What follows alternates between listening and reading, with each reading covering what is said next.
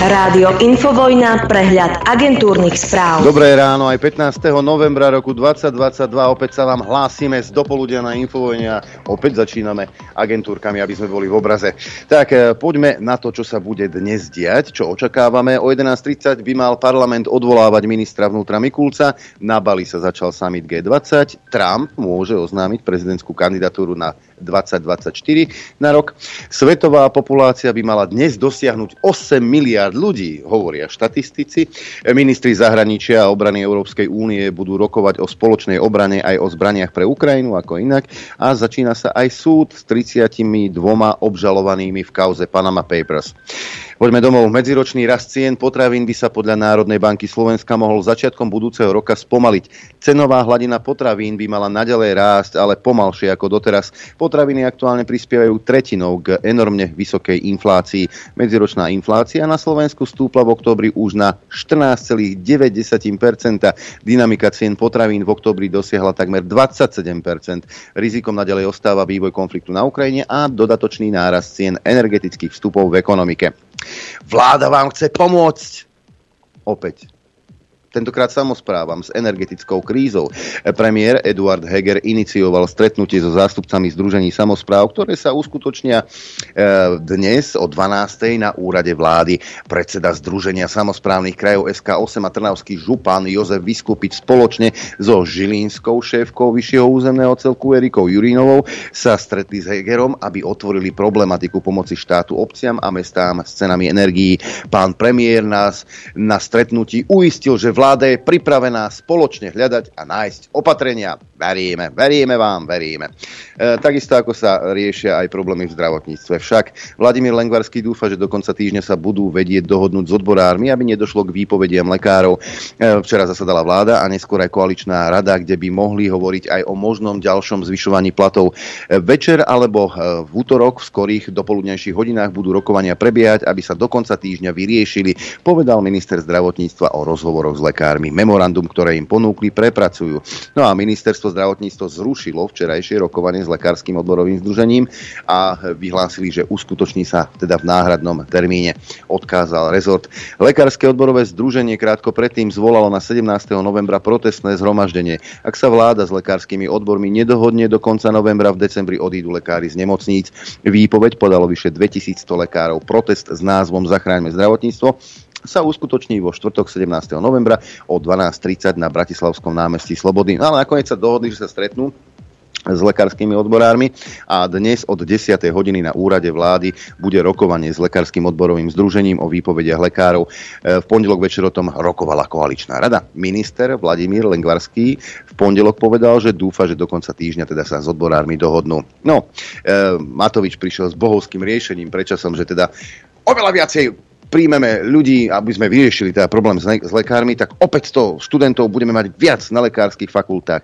Viete, e, kedysi sa na lekárske fakulty, e, a teda keď chcel byť niekto lekárom, tak sa robil podrobný výber teraz sa robí nábor. Otázne je, ako pomôže toto riešenie. Koľko z tých 500 navyše E, teda naozaj aj dokončí to štúdium. Teda ozaj z ulice potiahneme každého, kto by mohol, a poď prosím ťa, lebo nemáme lekárov. Týmto sa to naozaj nevyrieši.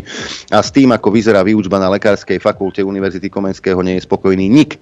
Študenti ani vyučujúci, hovorí nový dekan Juraj Pajer. Medici sa stiažujú, že na nich vyučujúci nemajú čas, niekedy ani neprídu. Na klinike mám 40 lekárov, denne by som potreboval 10, aby učili. Upozorňuje Pajer. Prijať 500 študentov medicíny navyše nie je možné, hovorí Juraj Pajer. To len toľko k tým bombastickým riešeniam Igora Matoviča. Pri tom, ako vyzerá naše zdravotníctvo, jeho problémy nevyrieši to, koľky skončia školu. Problémy vyrieši to, aké podmienky majú tí, ktorí školu skončili. Predseda Sme rodina Boris Kolár sa stretol s generálnym prokurátorom Marošom Žilinkom a rokovali o podstatných veciach, napríklad o krokoch v oblasti legislatívy na ochranu spoločenských zvierat pred týraním. Neverte tým hlúpostiam, že masť z obsa je liečivá. Môžete si zobrať indulónu, je to to isté. Akurát, že pri indulóne nikto nebude trpieť. Minister vnútra Roman Mikulec a policajný prezident Štefan Hamran navštívili 40 slovenských policajtov, ktorí hliadkujú na srbsko-maďarskej hranici a pomáhajú chytať migrantov. Na hranici je denne nasadených celkovo 800 policajtov. Mikulec sa policajtom poďakoval a zároveň skonštatoval, že napriek ich nasadeniu a tomu, že je hranica strážená modernými monitorovacími systémami a dronmi, sa migrantom ďalej darí ju prekonávať. Ej, ale nebojte sa, milí Slováci, všetky národnosti na Slovensku, budeme zachránení. Neveríte? Ja mám dôkaz. Lucia Ďuriš Nicholsonová uvažuje vzni- o vzniku novej politickej strany. Pridať by sa k nej mal podľa jej slov aj Jozef Mihál. Pred pár dňami odišiel zo SAS, je v našom týme a súčasťou projektu, povedala europoslankyňa s tým, že intenzívne debaty vedie aj s Martinom Klusom. Nicholsonová rokuje aj s generálom Pavlom Mackom. Ja som si Rok hľadala lídra, pobehala som rôznych ľudí od šatana cez neviem koho všetkého. Vyzerá to tak, že veľkí a silní muži na Slovensku nemajú odvahu, povedala Ďuriš Nicholsonová. Poďme radšej do zahraničia. Válne zhromaždenie OSN prijalo rezolúciu, v ktorej vyzýva Rusko, aby nahradilo škody spôsobené Ukrajine. Za uznesenie hlasovalo 94 krajín, proti bolo 14, vrátane Ruska, Číny či Iránu. Zdržalo sa 73 krajín. Rusko musí znášať právne dôsledky všetkých svojich medzinárodne protiprávnych činov, ako aj náhrady za újmu vrátane akejkoľvek škody spôsobené takýmito činmi, uvádza sa v rezolúcii.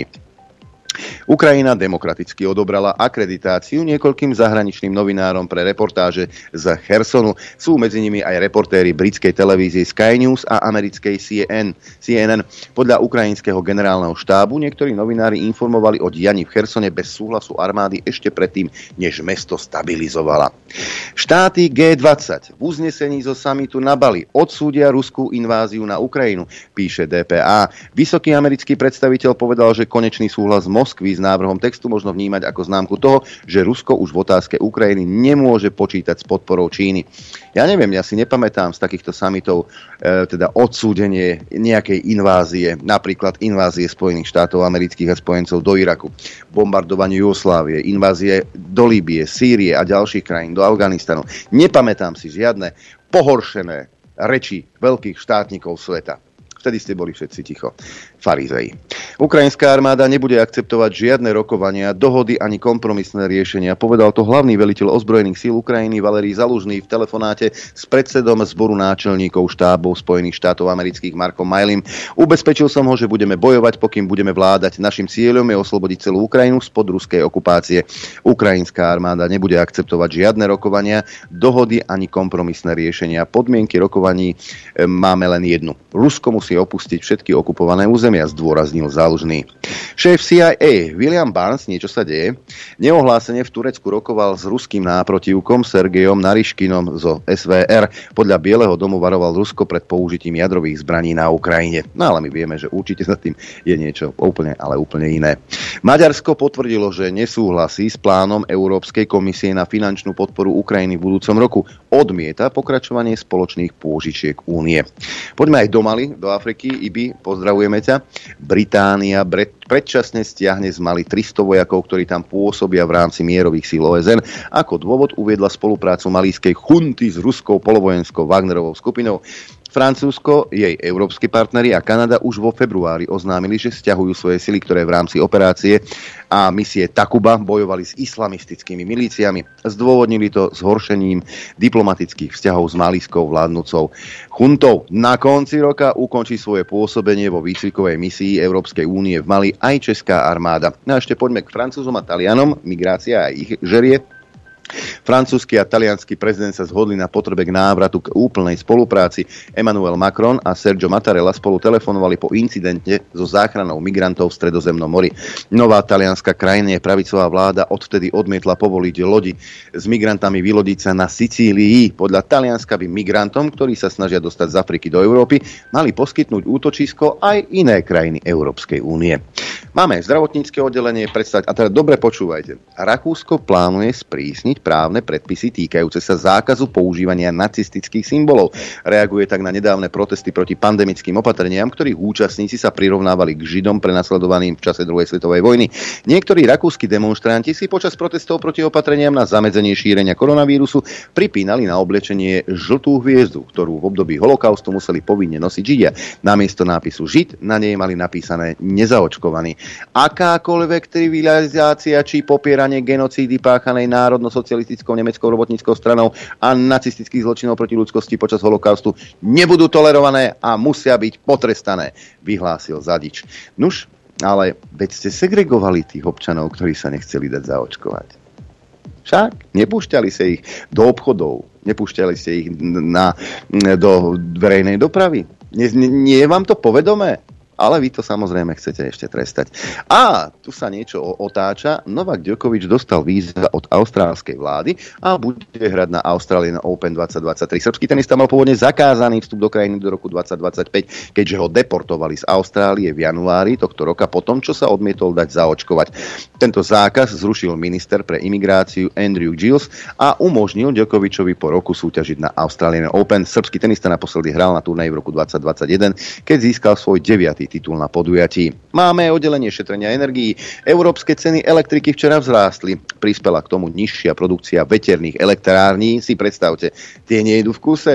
Nemci to vedia ale Green Deal je dôležitejší. A vyšší dopyt je hlavne na hlavnom trhu v Nemecku. Aj dopyt vo Francúzsku ožil po dni voľna minulý piatok. E, v prípade Nemecka cena kontraktu na dodávku elektriny v nasledujúci deň do 10.30 vzrástla o 3% na 174 eur. Vo Francúzsku sa zvýšila na 181 eur. Očakáva sa, že dodávky veternej elektriky v Nemecku dosiahnu v útorok 14 gigawatov, čo bude o 3 gigawaty menej ako odhadované dnešné dodávky. No a ešte zaujímavosti tu má spoločnosť Google sa dohodla, že zaplatí takmer 400 miliónov dolárov, aby urovnala obvinenia zo strany 40 členských štátov Spojených štátov amerických, že používala nezákonné praktiky pre sledovanie polohy užívateľov. Informoval o tom úrad generálneho prokurátora štátu Michigan. No a problém s ochranou osobných údajov majú aj v Taliansku. Talianské mestá nesmú používať systémy rozpoznávania tvári na monitorovanie diania v uliciach. Rozhodol tak úrad pre ochranu osobných údajov, ktorý ich zakázal používať, používať mestu Lece. E, ďalšie mesto dostalo zákaz používať špeciálne okuliare, vďaka ktorým má byť ľahšia identifikácia vodičov, ktorí páchajú priestupky. Podľa úradu je takéto používanie techniky zakázané dovtedy, kým parlament neschváli príslušný zákon, či najmenej do konca budúceho roka. Zákaz podľa úradu vyplýva z potreby stanoviť jasné kritéria. No a to, že bude už len dobre, to je v poslednej správe. Zakladateľ Amazonu Jeff Bezos povedal, že chce väčšinu svojho majetku do konca života rozdať na boj s klimatickou zmenou a podporu ľudí, ktorí môžu zjednotiť ľudstvo v hlbokom sociálnom a politickom rozkole. Agentúra Bloomberg jeho majetok teraz odhaduje na 124 miliard dolárov. Nuž, po Warrenovi Buffettovi, Billovi Gatesovi je tu tretí, koho môžeme vyhlásiť za svetého. Však pán Krčméry. Predpoveď počasia. Aj takú to tu máme. Najprv sa ale pozrieme na to, ako vyzerá počasie podľa mapky Slovenského hydrometeorologického ústavu. Hmla tá na väčšine východného Slovenska, okrem Košíc, tam je, tam je pod mrakom a 3 stupne. E, Trebišové kamenici na rokov, Tisínci aj v Bardeve, aj v Prešove, hmla teploty 4 stupne Trebišov, len 1,5 stupňa Kamenica nad Cirokov, 4,5 Tisínci, 3,5 v Prešove, 2 stupne hlási Bardejov, len 1 stupeň pod mrakom Poprad, Telgard má 4 stupne, 3 stupne Rožňava, hmla aj na Chopku, 1,5 stupňa nad nulou, 3 desatinky nad nulou v Liesku, takisto s hmlou, inak je všade pod mrakom, Žilina 3 stupne, Martin 1 stupeň, takisto Sliač, 3 stupne v Boľkovciach, ako aj v Žiari nad Hronom, až 5 stupňov hlási Prievidza, takisto Trenčín a Piešťany, 7 je v Nitre, 5,5 v Dudinciach, 7 stupňov v Urbanove s dažďom dokonca, 8,5 v Senici, 7 v Kuchyni, 6 v Bratislave a Gabčíkovo hlási taktiež 6 stupňov Celzia a predpoved na dnes hovorí, že bude oblačno až zamračené z počiatku na horách a miestami aj v nižších polohách jasno až polojasno. V dopoludnejších hodinách ešte lokálne hmla. Od juhu postupne miestami mrholenie alebo slabý dážď, najvyššia denná teplota 9 až 14, pri hmle okolo 7 stupňov Celzia. Teplota na horách vo výške 1500 metrov okolo okolo 6 stupňov, no a bude bez vetrie alebo bude fúkať len slabý, na juhozápade juhovýchodný vietor do 20 km za hodinu. Dopoludne na Infovojne s Adrianom. Ale aj začnou peťkou máme tu útorok, čiže to znamená, že si akčnú peťku vyhodnotíme, budeme telefonovať jednému z vás a opäť vám ponúknem ďalších 5 zvukov, za ktoré môžete hlasovať. No, tento týždeň ste hlasovali takto. Ehm, pán Truban, a jeho prednáška o robotníkoch, takto sa na vás pozerá z vrchu progresívec. Pre neho ste vlastne ani, pre neho nie ste ani vlastne ľudia. E, na t- bronzovej priečke teda bývalý predseda progresívneho Slovenska, pán Truban. Ale proste jeho nemôžeš, jeho, on, jeho nemôžeš zohnať pol roka, tri štvrte roka, aby pri, k tebe prišiel, lebo má kopec iných zákazok, lebo je taký dobrý, hej, že nenajebáva sa pri tej stavbe. Akože roboš, neviem, či niekto u vás niekedy roboší, akože, teda robotíci, to je úplne špeciálna sekta ľudí, ktorí akože ja ich mám strašne rád, lebo keď sa dohodne, že idú k tebe niečo robiť o 8, tak príde o 11 a díva sa na teba, že čo, čo, čo, kde si. Dáš mu robiť kakličky, on ťa ojebe prvú vec, kde ťa vidí, hej, že tri si zobere zo sebou a tak. Milujeme svojich spoluobčanov, však pán Truban. Na striebornej priečke sa umiestnil e, český minister vnútra Vít Rakušan. Přes veškerou pomoc vlády ty ceny energií prostě budou vyšší, než třeba byly v loňském roce. Ale tohle Tohle je daň za naši nezávislost, za naši svobodu. Tohle je daň za to, že stojíme na správné straně. No a víťazom sa stali hneď dvaja respondenti, dvaja najväčší kresťania v strednej Európe a okolitých okresoch, konkrétne e, pán Alois Hlina a Igor Matovič. Keď už sa predbiehajú v tom, kto je väčší kresťan, či vedia povedať desatoro? Nebudem ho hovoriť. Prečo? Lebo odmietam hrať túto hru, že sa predbieham, že kto je väčší kresťan. Absolútne nejde o to, že sa tu naťahujem o kresťanského voliča. Ne tu ide o to, aby sme spoločne tie voľby vyhrali. Takže viete povedať desatoro uh, celé, ale nepoviete? Hm, myslím si, že dve by mi vypadli asi. Pán Hlina? Nie, nie je to preteky znalostné, tiež nie som, e, myslím, že by som to zvládol, možno by mi tiež jedno, dve vypadli, ale myslím, že by som to zvládol, ale neviem, či to... Teraz iba tak na odľahčenie by som mal naozaj na odľahčenie. Celkom bolo úsmevné, keď predseda KDH na otázku, že aké boli tri dary, ktoré doniesli traja mudrci, tak nevedel vymenovať ani jeden. Ale... Nevedeli ste dary? Nevedel som Daria, no a čo teraz? Ale to som povedal na odľahčenie. Akože nie nejde na odľahčenie, to. Igor, daj desatoro, ja dám po tebe. Alebo, ale alebo môžeme, ja, ja, vidiem, tebou... ja, ja, ja desatoro dám a ty desatoro Božo, nedáš, ale, ja... ale necháme to tak. Smiešne však. No a toto sú teda naši výťazi. Okrem iného máme aj tretieho výťaza e, poslucháča z Veľkého Krtíša, ktorý hlasoval v akčnej peťke, prosil si tričko a my mu teraz ideme telefonovať. Takže Jaro, voláme ti do Veľkého Krtíša. Som zvedavý, či sa podarí dotelefonovať nášmu dnešnému výhercovi. Občas to nevíde, predsa len je krátko po 9. pracovné povinnosti e, môžu byť príčinou toho, že ten Dobrý deň, prajem. Dobrý deň, prajem, Jaro. Dobre sme sa dovolali do Veľkého Krtíša rovno zo štúdia Juch. Veľmi dobre ste sa dovolali. Gratulujem, pozdravujem do Veľkého Krtíša. Vyčkávaj poštára. Veľmi pekne ďakujem. Vyčkávaj poštára, pretože si to práve ty, ktorý bol vyžrebovaný na základe hlasovania v akčnej peťke. Aké máte počasie v Krtíšovi? Uh, je to zamračené, ale veľmi dobrá nálada je tu. Na, tak je dobre potom, keď je dobrá nálada. Dobre. Tá vyrieši všetky boliestky tohto sveta. Jaro, gratulujeme, Áno. môžeš čakať poštára. Pekný deň do Veľkého Krtíša. Pekný deň aj tebe. Ahoj.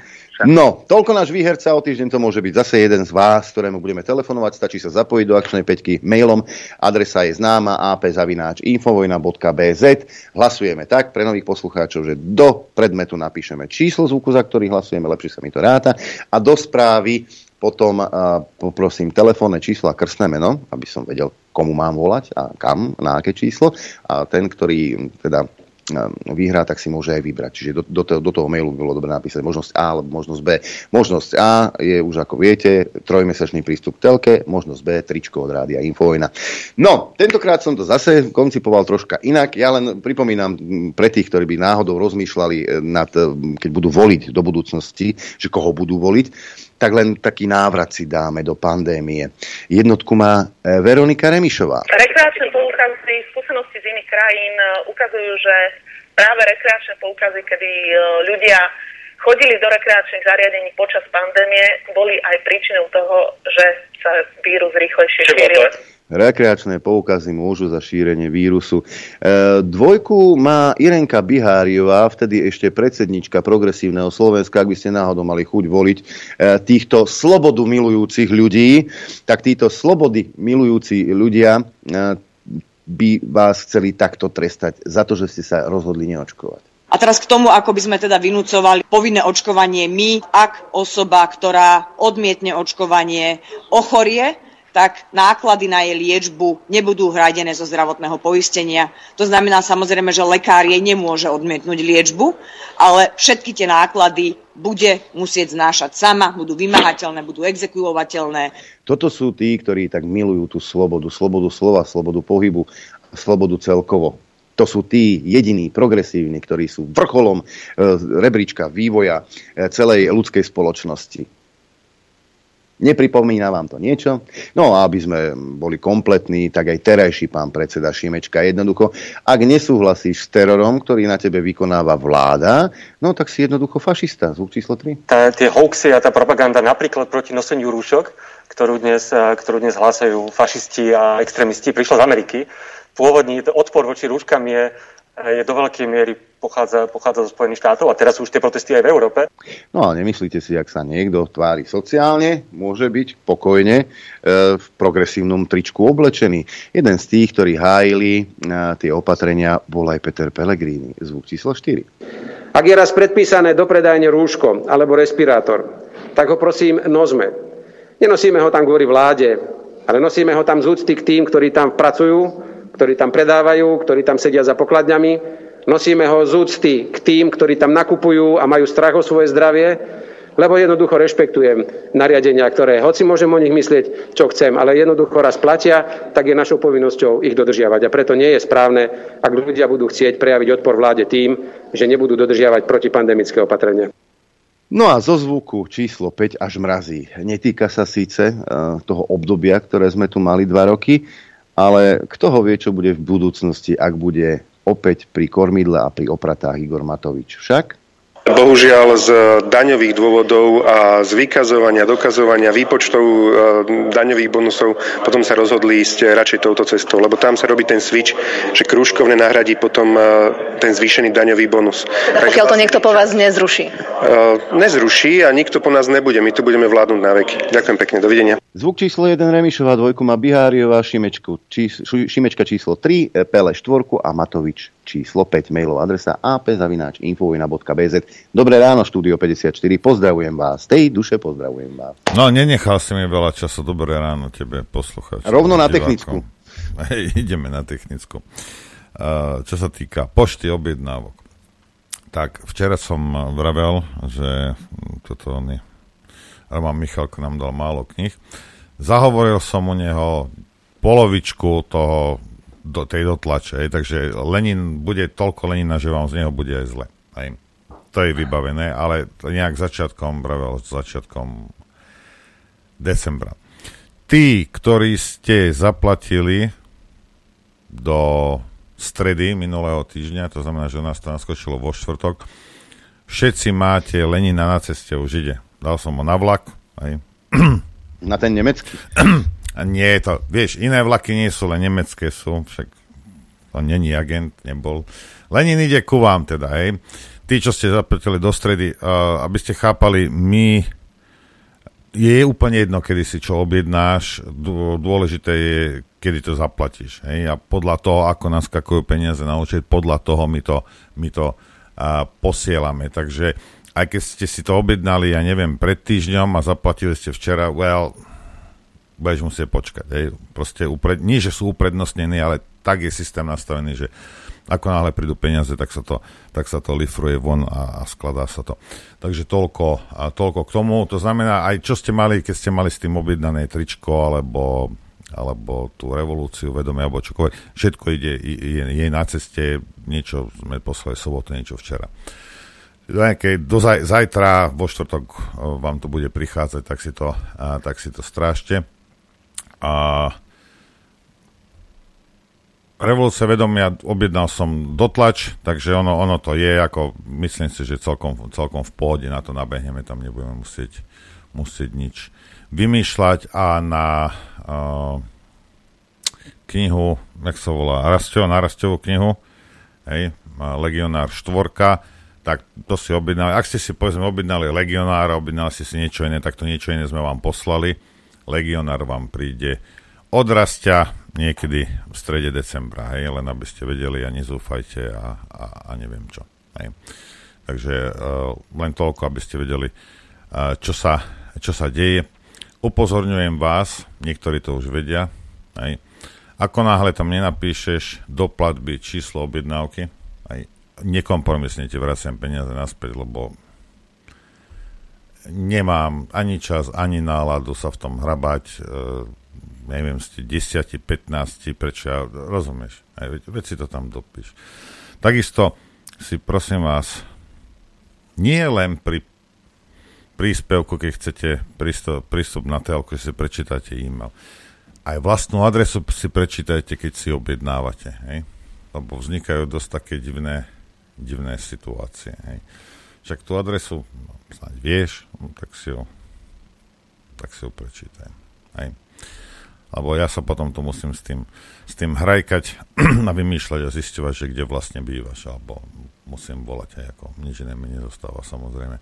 Ale ak nedáte číslo objednávky, nekompromisne peniaze idú naspäť a, a môžete to skúsiť druhýkrát. Ako čo vám mám na to povedať? Roky, ja neviem, 10 rokov takto fungujeme a niektorí nie a nie. Hej. No, tak len by ste vedeli, hej. Tak tých, čo viete, tak sa pozrite, nečakaj zbytočne knihu alebo niečo, pozri sa, či ti prišli peniaze naspäť, hej, ak si nedal číslo objednávky. A keď to bude, povedzme, také, že ty si si objednal knihu za 19,90, ale nonšalantne si poslal 20, tak to ti nepošle na slobodu, ja neviem, ja neviem, na čo to je. Aj keď je tam 19,90 a vidím, tak to pošle. Ako náhle pošleš 20, ja neviem, na čo to je, aj, a tie peniaze zostávajú u nás, lebo to berem ako dar. Aj. A potom ma začneš naháňať a, a či ma oženieš, možno to bude trvať aj pol roka. Ja neviem. Preto prosím vás, dávajte si na to pozor na to, na to číslo objednávky, daj to ako variabilný symbol samozrejme. A takisto tú adresu svoju si po sebe prečítajte. Len tak, aby to tam naozaj prišlo. Tak toľko, Adrianko, k, k týmto našim... A už máme 30, takže môžeme ako, akorát tak... Môžeme sa. si zahrať, lebo máme toho dnes veľa. Dnes je toho naozaj veľa. Chcete vedieť pravdu? My tiež. My tiež. Počúvajte Rádio Infovojna. Dobré ráno vám prajem, milí poslucháči, milí diváci, aj tebe, Norbert. Dobré ráno tebe všetkým. Všetkých. Všetkých. 17. november sa nám blíži. Áno. By ste chceli vedieť. Ja, treba povedať poslucháčom, že štátny sviatok máme, tak nevysielame. Áno. A potom už 18. to je na jeden deň chodiť zbytočné. Nie? už tu, takže až pondelok sa potom budeme vidieť. Ale k tomu 17. novembru máme na linke pána Marčeka však áno, dobré ráno. Dobré ráno. Dobré ráno prajem vám, milí páni, Bože, aj všetkým poslucháčom i Naspídovaná veverička, ty kokos. Čo Ako ste... môže byť človek takto po ránu na, naspídovaný? Čo ste mali na Ja som prosím ťa pekne od... Ja som nemohol spať, lebo som sa tak tešil na tú infovojnu, že od 5. som bol hore a pripravoval som si túto reč. Ja som si myslel, že ste boli tak... u kolára na raňajkách. na Praženici alebo na Ebendexi, áno. v prípade Uhríka, hej. Len neklamte toľko, pán Marček, lebo taký drevený panáčik vo Pinokio narastie vám dlhý nos. To už by dávno narastol, zatiaľ sa to nepodarilo. Že vraj niečo chystáte na 17. novembra? V Rabci, či Áno, áno. Chcel by som aj vďaka vám pozvať všetkých Českej republiky na e, námestie Šaparikovo námestie do parku Jula Baroša, to je hneď pri Šaparikovom námestí, kde sme aj minulý rok robili 17. november. Tento raz e, bude veľa protestov, ale nakoniec sa nám na poslednú chvíľu podarilo zjednotiť všetko na to Šaparikovo, lebo malo byť ešte aj na Hoďovom námestí. Takže teraz po dohode s všetkými opozičnými politickými stranami a občanskými aktivistami sme sa dohodli, že protest sa bude konať na Šafarikovom námestí 17. novembra o 15. hodine a prídu tam ako zastupcovia SNS, LSNS, proste všetci okrem Smeru, ktorý o 14.30 bude robiť autoprotest. Neviem, prečo to pán trojnásobný premiér dal deň predtým práve na hodinu 14.30, už keď chce robiť teda separátne protest a urobil autoprotest o 14.30 niekde z nejakého miesta vychádza, ale troška mi to tak prípada miesto toho, aby prišli a podporili to, tak uh, oni urobili autoprotest. No je to ich vec.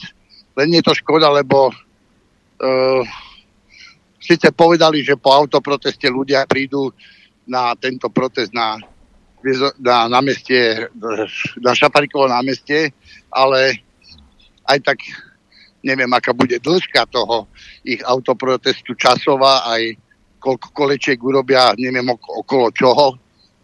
No ale zdá sa mi to také kontraproduktívne. No, no a okrem toho je ešte, ešte, ešte by som rád upozornil ľudí, že na Zamockej ulici sme chceli položiť kvety, to nám v podstate vyhovorili, lebo že na Zamockej ulici tepláreň e, robí koncerty, takže tady by sme od e, Národnej rady neprešli. E, dole tiež na námestí SNP je koncert Pohoda, prosím pekne, 17. novembra na námestí SNP koncert Pohoda. Tak to už neviem čo, som zvedavý, či tam príde aj pani prezidentka Čaputová to podporiť a, a podľa všetkého aj komunity LBGTI. No ale to je ich rozhodnutie. Tiež majú právo si asi osláviť 17. november, november lebo im to asi najviac vyhovovalo tejto suite diletantov, ktorí sú súčasne pri moci.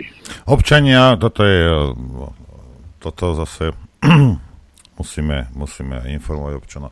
Občania, ktorí chcú zaskórovať si, tak na námestí SMP budete mať možnosť. Určite tam bude nejaký, nejaký dodávateľ zase. Podľa mňa tam budú významní umelci, ktorí, ktorí všetci poznáme na čele s Richardom Stankem a ďalší podporovatelia samozrejme inakosti a podporovatelia rovnoprávnosti Eh, aj keď to nie je s vierou a s Bohom a s zdravým rozumom a s prírodou. Takže je to ich problém. Len eh, proste bol by som rád, keby tí ľudia, ktorí sú uvedomeli a vedia, čo sa deje teraz na Slovensku, aby si vybrali ten správny protest alebo to správne zhromaždenie, kde, kde sa môžu dozvedieť oveľa viac pravdy ako na tých ich stretnutiach a koncertoch. A možno bude aj veľké prekvapenie v podobe skupiny e, jednej, ktorá zvýťazila aj e, v líre, zlatej líre. Dobre, Okay, dobre. Takže toto všetko ešte raz opakujem. Bude 17. novembra o 15. hodine na Šafarikovom námestí v parku Jula Bároša. Dobre. Toľko teda pán Marček Ďakujeme. s pozvánkou. Ďakujeme, pozdravujeme. Ja vám ďakujem veľmi pekne a pozdravujem všetkých poslucháčov Infovojny a ďakujem za možnosť pozvať ľudí. Prajem vám pekný deň a peknú reláciu ešte. Podobne, ďakujeme pekne toľko teda pán Marček s pozvánkou. No a my sa teraz e, ideme pozrieť na jedno zaujímavé video, ak som dobre vyrozumel. Ide, ideme sa pozrieť, lebo mi to nanútil Tomáš, ale pravdu má. má to nejakých 12 minút, občas to preroším, lebo uh, tuto chlapci zo CIA teda asi pozvali uh, do, uh, do relácie Myslíš Startitab, hej? Hej.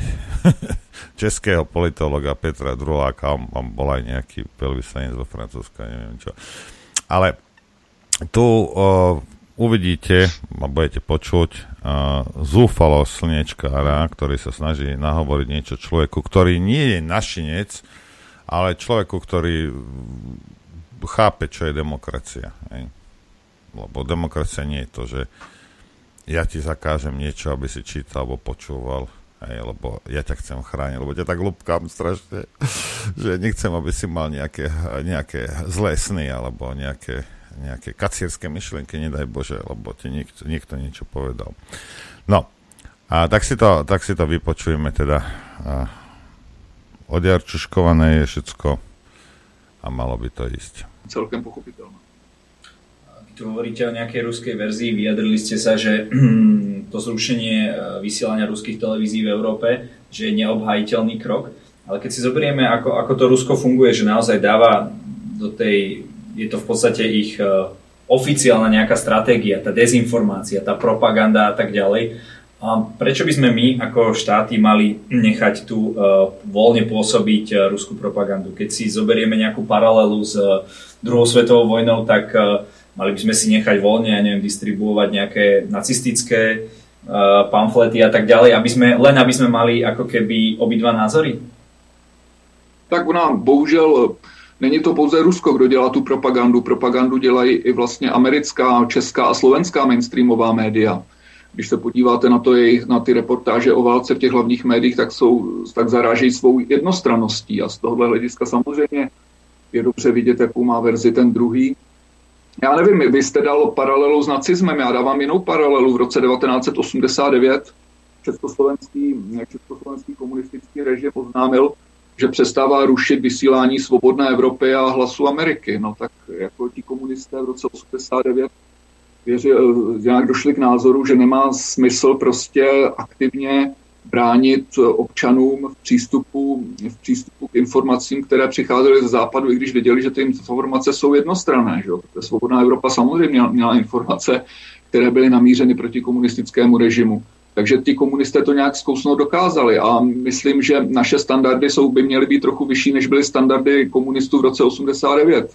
Protože pokud chceme mít demokracii, tak my musíme mít eh, občany, kteří jsou občany, kteří jsou informováni, kteří nejsou závislí na jednom zdroji informací. V okamžiku, kdy máte kontrolu nad informacemi, tak ta moc tu málo kdy dokáže odolat tomu pokušení, aby si ty informace filtrovala a aby pouštěla jenom ty informace, které se jí hodí způsobem, jaký, jakým informují naše úřady a naše hlavní média o Ukrajině, je ten způsob je stejně skandální, jako když informovali o covidu. Prostě evidentní informace, které se objevují, jsou zatajovány, jsou jednostrané.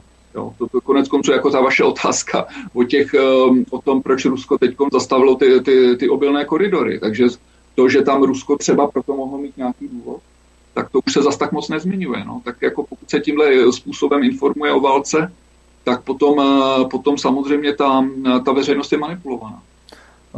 Tam ide o to, že ja neviem, či teda v Amerike alebo tu je to niečom štátom riadené oficiálna, že by bola oficiálna doktrína dezinformovať aj teda eh, cudzie štáty. Viete, v, to, v tomto zmysle som sa to pýtal. Ale víte, tak to, to prostě liberální systém funguje jinak to, takhle, to máte, takhle to máte v systémech, které jsou autoritářské nebo totalitní, že vy máte prostě nějaké ministerstvo, jedno centrální místo, kde prostě rozhodují, jak se má informovat. A takže takhle to fungovalo třeba u nás před rokem 89 a takhle to funguje v Číně, možná s určitými modifikacemi, jako k tomu mají blízko i, k tomu Rusku, že mají nějakou centrální kontrolu nad informacemi, ale přece liberální systém funguje úplně jinak. Tam je ta kontrola rozptýlená. Tam nemáte jedno centrum, ale to neznamená, že by nefungovala. Ta, ta, ta kontrola je spíš, spíše horizontální, že máte určité prostě hlídače, hlídače těch správných názorů mezi novináři, mezi těmi takzvanými fact-checkery, kteří, kteří vlastně velmi přesně sledují to, co se říká mimo mainstream a okamžitě odhalují manipulátory a už vůbec nevěnují stejnou, stejnou pozornost manipul, manipulacím ze strany státních úřadů. Takže to, tady máte celou síť, je to síť, není to centrum, to je rozdíl mezi liberální společností a tou společností, eh, tou společností autoritářskou. Že ta kontrola je rozptýlená, ale funguje, mnohe, funguje se stejnou efektivností. No, možno taký malý rozdiel je, že keď napíšete niečo, eh, čo sa tu nepáči, aj ak by som teda prijal to vaše, že e, tomu mainstreamu, alebo ako, ako to nazvať, tak nepôjdete do väzenia na 10 až 15 rokov, ako v Rusku, keď len keď napíšete, že toto je regulérna vojna. Takže minimálne já neříkám, že, una, že já, já neříkám v tomto, že Rusko, Čína a další státy by pro nás měly být vzorem, jak e, zacházet se svobodou informací. Rozhodně ne, ale přece ten náš model je postavený jinak. My jsme prostě pluralitní demokracie. A my jako pluralitní demokracie se přece nemůžeme srovnávat s tím, s tím že v Rusku, v, Rusku, v Rusku je ta situace ještě horší než u nás. To podle mě není argument. Tam len išlo o to, že či si máme nechať takzvané pustiť eh, líšku do kurníka. Viete, že eh, či máme nechať pôsobiť proste tieto informácie, ktoré sú nejakým spôsobom vymyslené, vyrobené strategicky, aby, aby nás de, dezinformovali. Viete, že sú vyrobené z toho, viete, ako fungujú tie trolie farmy, že sa skúšajú e, proste rôzne narratívy, ktoré sa e, dávajú do éteru a, a uvidí sa, že proste ktorý, a jeden z, zo sto sa chytí, je z toho kopec dielaní a e, takto to potom pracuje na, tu, na tej verejnej mienke tohle patří prostě k realitě otevřené společnosti.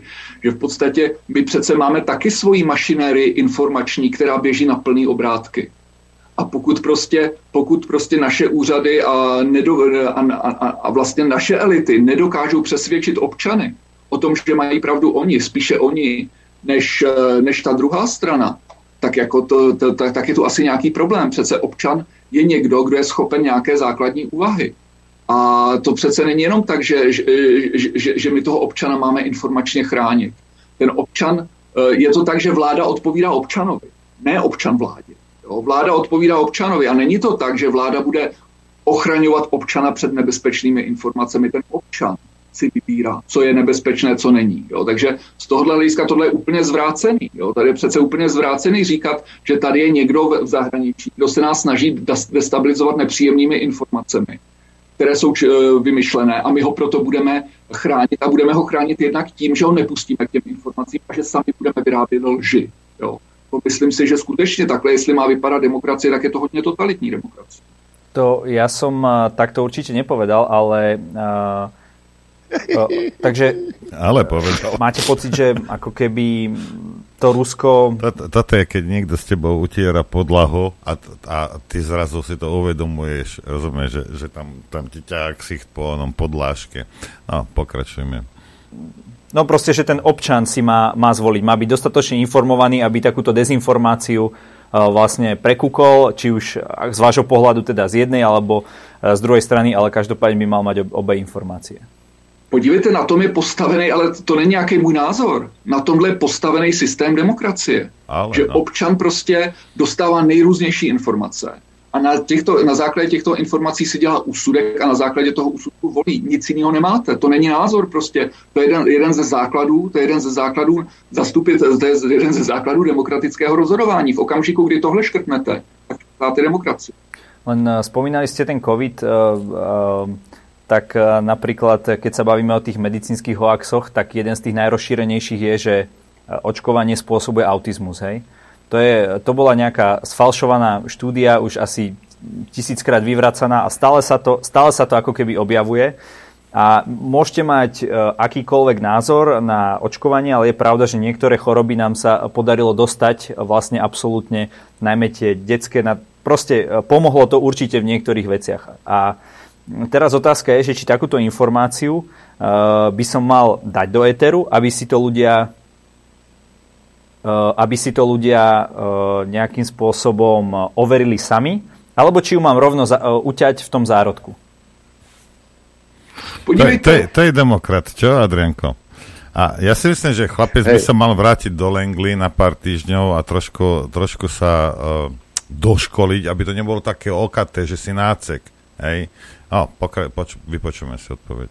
Já myslím, v podstatě ten, eh, t, pokud to, tohle byl evidentní hoax, jo. To znamená, pokud se ukáže, a těch hoaxů bylo, bylo spousta falešných informací, z té, řekněme, ze strany odpůrců té oficiální politiky přicházely různé falešné informace. Jo? A ten samozřejmě správný, nebo ten správný přístup spočíval v tom, že prostě ty úřady řeknou z těch a těch důvodů, z těch a těch důvodů toto není pravda.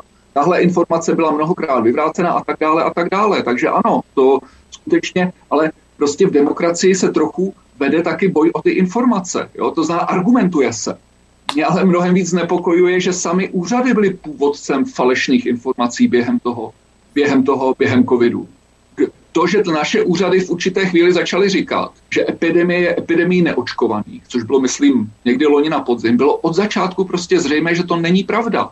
A oni to museli vědět. Ti odborníci, kteří dávali tyhle informace, museli vědět, že to očkování z tohoto hlediska chrání individuum, ale nechrání před šířením toho to prostě bylo dáno už konstrukcí té vakcíny a lidé, kteří, kteří tomu rozuměli, a my máme několik takových lidí, máme lidi jako profesor Beran, profesor Turánek, profesor Ton, řada dalších upozorňovali, že prostě tohle není pravda. A přesto tuhle linii e, jelo ministerstvo zdravotnictví a jela i hlavní média. A nejenom u nás, ale i v zahraničí. A tohle já považuji za selhání. A nepovažuji za velký problém, že prostě někdo, někde nějaký šílenec začne šířit nějakou informaci, která je snadno vyvratitelná. Ale to, že tady oficiální autority šířily evidentní lež, to je přece problém. To už sme sa ale dostali úplne, uh, úplne ďalej od uh, témy s Ukrajinou. Uh, ešte ma zaujíma, vy ste boli... Od... sa ptal, no. vy ste boli odfotení na fotke uh, vlastne s Lubošom Blahom, Eduardom Chmelárom, uh, pánom Čarnogurským a tak ďalej a pán Blaha uh, na tú, tú fotku komentoval slovami, že v dobrej spoločnosti. Uh, pán Chmelár napríklad nedávno polemizoval vo svojom blogu, že či je Ukrajina teroristický štát krajina, teda, ktorá je napadnutá, tak to neviem, že či teda atentát na Heidricha nebol teroristickým činom z tohto pohľadu. Argument. Ale uh, chcem sa ešte spýtať najmä na toho, na pána Blahu, pretože on je uh, politik, uh, veľmi známy politik na Slovensku, uh, ktorý je častokrát spájaný s dezinformáciami za všetky.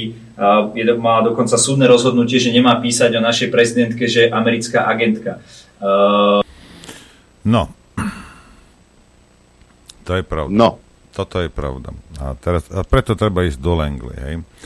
Lebo áno, toto je pravda, že to má zakázané, ale čo nemá zakázané, aby o nej hovoril, že je fašistka. Hej? A včera to v reláciu nás potvrdil. A teraz pýtam sa vás, hej, predstavte, zavrite si vaše, predstavte si, že ste vo volebnej miestnosti, idete voliť prezidenta, máte dvoch kandidátov Hej? A máš pištol pri hlave. Ty sa musíš rozhodnúť. Nie, že ja nejdem voliť, alebo ja na vás kašlem. Nie, nie, nie. Ty musíš odvoliť. Akého prezidenta by si sa radšej zvolil? Amerického agenta alebo fašistu? Sa pýtam ja. Hej? Lebo pre mňa v tej chvíli by ten americký agent veľmi, veľmi zle nevyzeral. Hej? Takže nemôže nehovoriť, že je americká agentka, ale to, že je fašistka, lebo však aj zdraví sa tak a neviem čo, to je v poriadku. Hej? No ale to už tuto fešák z Langley zabudol, hej? No, vypočujem si odpoveď. Uh, viete, uh, ako by som to povedal, uh, ako, ako beriete takéto výroky človeka, s ktorým sa bavíte a ktor- o ktorého ste povedali, že si ho veľmi vážite? Jo, já myslím, že já považuji Luboše Blahu za velmi výrazného politika. Myslím si, že je dobře, že, že vlastně máte trochu štěstí, že máte na Slovensku tak výrazného levicového politika, který je, eh, má i filozofický základ, ty věci dokáže komunikovat srozumitelně.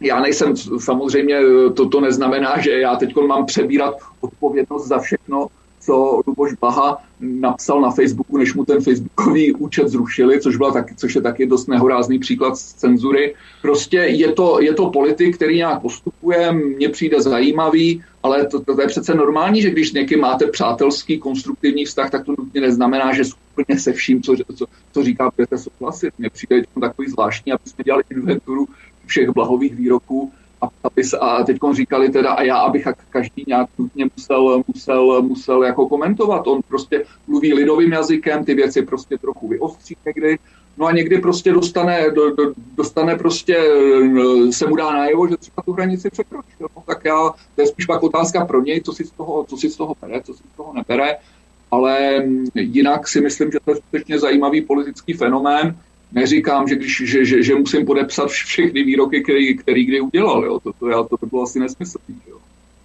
Posledná otázka smeruje k sankciám. Aj on sa vyjadril e, teraz e, v debate ku komunálnym voľbám, že, by teda, že si nimi veľmi škodíme a tak ďalej. Uh, ako to vy vnímate? Samozrejme chápeme, že keď dáme na niekoho takéto rozsiahle sankcie, že tým budeme trochu trpieť aj my. Trochu. Stojí to ale za tú obeď kvázi uh, ukázať to, že sme naozaj zastancovia demokratických princípov, nemennosti hraníc a tak ďalej, že za takú tú vyššiu, nielen to, že aby sme mali uh, uh, plyn alebo elektriku lacnejšiu, ale že nám naozaj ide o to, aby uh, nezomierali deti uh, náletmi bomb a podobne? Teraz, teraz, vážený, prichádza KO tak já myslím, že tady ten moralizující diskurs o umírajících dětech, ten mi, ten mi přijde jako toto mi zavání morálním vydíráním. pokud ho používáte tady, tak byste ho měl používat v Iráku, v Afghánistánu, v Líbii, v Sýrii. Jo? A tam to skutečně není ruská odpovědnost. A, a na koho jsme tam uvalili sankce? Uvalili jsme sankce na ty lidi, kteří jsou zodpovědní na to, co se děje dneska v Líbii, v Sýrii a tady v těch, tady v těch rozvrácených zemích. Tam jako umřelo zatím mnohem víc dětí, než umřelo vojáků na Ukrajině. Jo? Takže z tohohle hlediska jakmile začnete takhle moralizovat, tak to je prostě pro mě, to, to, to, to v té chvíli končí nějaká rozumná diskuse. Jo. Áno. Toto a preto, ne, asi si ho už nepozve. A preto, ne, rozumieš, s týmito ľuďmi sa nedá, nedá sa proste, on, uh, lebo on ti, on ti bude tvrdiť, a vie, že klame, lebo klame, a on to vie, že klame. O demokratický štát bol napadnutý bezdôvodne. Čo bolo predtým, hej, to je 14 tisíc mŕtvych, pre nich nie sú mŕtvi, hej. 100 tisíce detí v Iraku, v Afganistane, však v Líbii, v Sýrii. Čo? To sú hnedí ľudia. My sme takí latentní rasisti, slnečkári, ale to, to, však to je hnedý, to je v pohode. Hej. Alebo možno preto, že uh, to tam čistili a masovo vraždili Spojené štáty americké. Ja neviem. Hej. Možno americká bomba, keď zabije, to nie je tak hrozné, ako keď zabije Ruska. To sú hum- to sú humanitárne bomby. Pozor! No, takže e, tak to vyzerá, hej, keď, e, keď niekto s tebou poutiera podlahu hej, a ty si myslíš, že čo? Hej. Môj zlatý naspäť do Langley, trošku sa nechať preškoliť. Hej. A to, že vy chcete utínať nejaké informácie, pozrite sa. Hej. Nebudem ja tu rozprávať o šialencoch, plochozemcoch. Hej. Nebudem. Hej. Ale sú takí ľudia? sú. Dostali u nás priestor, povedali si Dostali. svoje, zhoreli jak papierový čert a tým to celé skončilo. Hej. Lebo pokiaľ niečo je proste evidentné pre väčšinu ľudí, a teraz viem, že niektorí, čo počúvate, budú, ja, zem je plochá, krucita, veď to je jak doska. OK, veď myslieť si môžeš, čo chceš, ja ti to neberiem. Hej. Ale prišli to akože vysvetliť a obhájiť a zhoreli jak papierový čert. Hej. Takže ako a nie tým, že by ich tam Adrianko mlátil, alebo nejakým... nejaký, ja som mierumilovný. A bol, bol, veľmi, bol veľmi na nich meký napriek tomu. Aj. Tak ak niečo je blbosť, tak snad na to ľudia prídu. Aj. Rozumiete? Ja nechápem, prečo treba informácie pred ľuďmi schovávať. Akože čo? Aj. Ale o tom, čo hovoril aj Peter Drulák, teda Peter Drulák, a O tom už ani tento chlapec, ani nikto v mainstreame nejak nerozpráva. Tie deti sú iné deti? To sú, čo sú to, mimozenšťania, zvieratá, alebo čo? Veď pozri sa... hračky. Pozri sa, aha, veď, veď onému najviac záleží na, na nejakých psoch. Hej? A ja som zvedavý k tomu povedal, že tá indulona funguje bez, bez, nejakej, bez nejakého újmy. Hej? Neviem, či chodí do klubu. Ale Uh, rozumiete, akože čo? Teraz čo budeme utínať informácie? Lebo toto robia oni, ale toto robili aj Komanči. A toto robili aj náckovia. Hej. Tak nie je náhodou demokracia to, že jeden povie, druhý povie, môžu sa pohádať, môžu si po, tr- vytrhať vlasy a ty, keď sa na to pozeráš nejakým spôsobom, a nemusia sedieť pri sebe, však ty si vypočuješ jednu informáciu, druhú informáciu a ty si ten, kto rozhodne, čo si o tom budeš myslieť a ako sa zachováš. Hej. Ako nehnevajte sa na mňa, aby, aby a teraz nič zlom, hej, ale tá, jak sa volá tá ona, tá milová žena, Biháriova. Biha, aby, aby ona mne určovala, akože, ako nehnevaj sa na mňa. Ako, ako ste normálni. Pozrieš, pozrieš, sa, pozrieš sa na túto Veroniku, hej, pozrieš sa na Hegera. Kokos, keby teraz všetci Slováci boli úplne vygumovaní, lebo sú, ale nie všetci, tak toto zhorí za 3 dní, keby všetci sme sa správali tak, ako, ako nám to Heger povie. To je slaboduchý človek, rozumiete, to je slaboduchý človek. Ja nemám nič proti hlupákom, hej, ale proste ne... ja, poprvé nechápem, ako môže byť uh, predsedom vlády, ale keď už aj je, hej, tak musíte mať, takisto jak za Komančov, hej, tam bol nejaký šéf a tam bol toto a rozpráva, však si rozprávaj, debilko. Aj tak ho nikto nepočúval, každý si robil po svojom. Možno mladí dnes sa budete musieť naučiť to, čo my vieme. Hej. Že on si môže štekať a rozprávať si svoje debiloviny, ale normálny človek to predsa nebude podľa toho svoj život riadiť. Vy ste sa zbláznili. To je hlupák ten človek. On je hlupý. Nielen z toho, čo vidíme. My sme aj to predtým sme preskúmali, aj, akým spôsobom fungoval, keď bol v opozícii. Takže keď vám vrajím, že je je hlupý. Hej. A teraz to, že my sme dovolili, aby hlupák viedol štát, ono nevedie, lebo ho vedie šialenec, ale to je niečo iné. Ale ty si nemôžeš rozhádzať svoj život a zničiť si život svojej rodiny na základe toho, čo vypadne z tejto bútlavej vrby pre Boha živého. Nebláznite. Ale každý nech si robí ako chce. A tie informácie proste by ste mali mať, všetci by mali k dispozícii informácie a všetci by sa mali rozhodovať sami za seba. Ty nemôžeš chcieť po mne, aby ja som ti to vyfiltroval, a počuje, toto je taká hlúposť, alebo a to ani nie, lebo však my samozrejme my nevieme dať všetky informácie von. To sa nedá. Hej? Ak veľa dávame teda na stránke. Hej? Toto je show, toto je trošku niečo iné. Hej? Ale proste tých informácií dostávať. Ale aj tak všetky neviem. Ale tu ide o to, že tak to dá niekto iný. Hej? Alebo dá inú informáciu. Denní gen ti dá nejaký hoax. Hej? A ty si ho pre... A my nemôžeme byť tí, že no, nemôžeš, nečítaj to, ty to, boha, nečítaj to, lebo to je hoax a zakázať denní gen. Nebláznite. Toto, sú, toto oni takto rozmýšľajú. Toto majú v DNA. Pripečení náckovia sú to, nič inšie. Hej. Človek by mal mať informácie, či už smiešné, zlé, ja neviem, proste mal by si ich mať a od toho si človek a máš mozog, aby si to vedel spracovať. A keď to nevieš spracovať, no tak to máš blbé. Tak to je tvoj no problém. Ale ak si vy myslíte, že teraz oni vyfiltrujú alebo upravia, alebo ti dajú k tomu nejaký, nejaký komentár, aby si ty chápal a toto, lebo ťa chcú, majú radi, hej? Tak si blázon. Ako povedala Veronika Remišová, treba ľuďom, ktorí sa nechcú dať očkovať, podať e, vysvetľujúcu ruku. Však. No a ona Ale... by mala dostať pomocnú ruku, v ktorej je zvieracia kazajka. Však. Alebo nejaké li- liečiky. Však. E, tuto mám status Eda Chmelára zo včera, ktorý sa e, týka práve informovania aj našej m, palácovej princeznej. Všimli ste si to cudné mlčanie mainstreamových médií o prieskume agentúry Median.sk, ktorý zaznamenal rekordný prepad dôveryhodnosti slovenskej prezidentky. Väčšina z nich ho obchádzala alebo dokonca ani nezaznamenala. Pritom dôležité nie sú len samotné čísla, podľa ktorých Zuzane Čaputovej dôveruje už len 37% občanov a vyše 54% jej nedôveruje.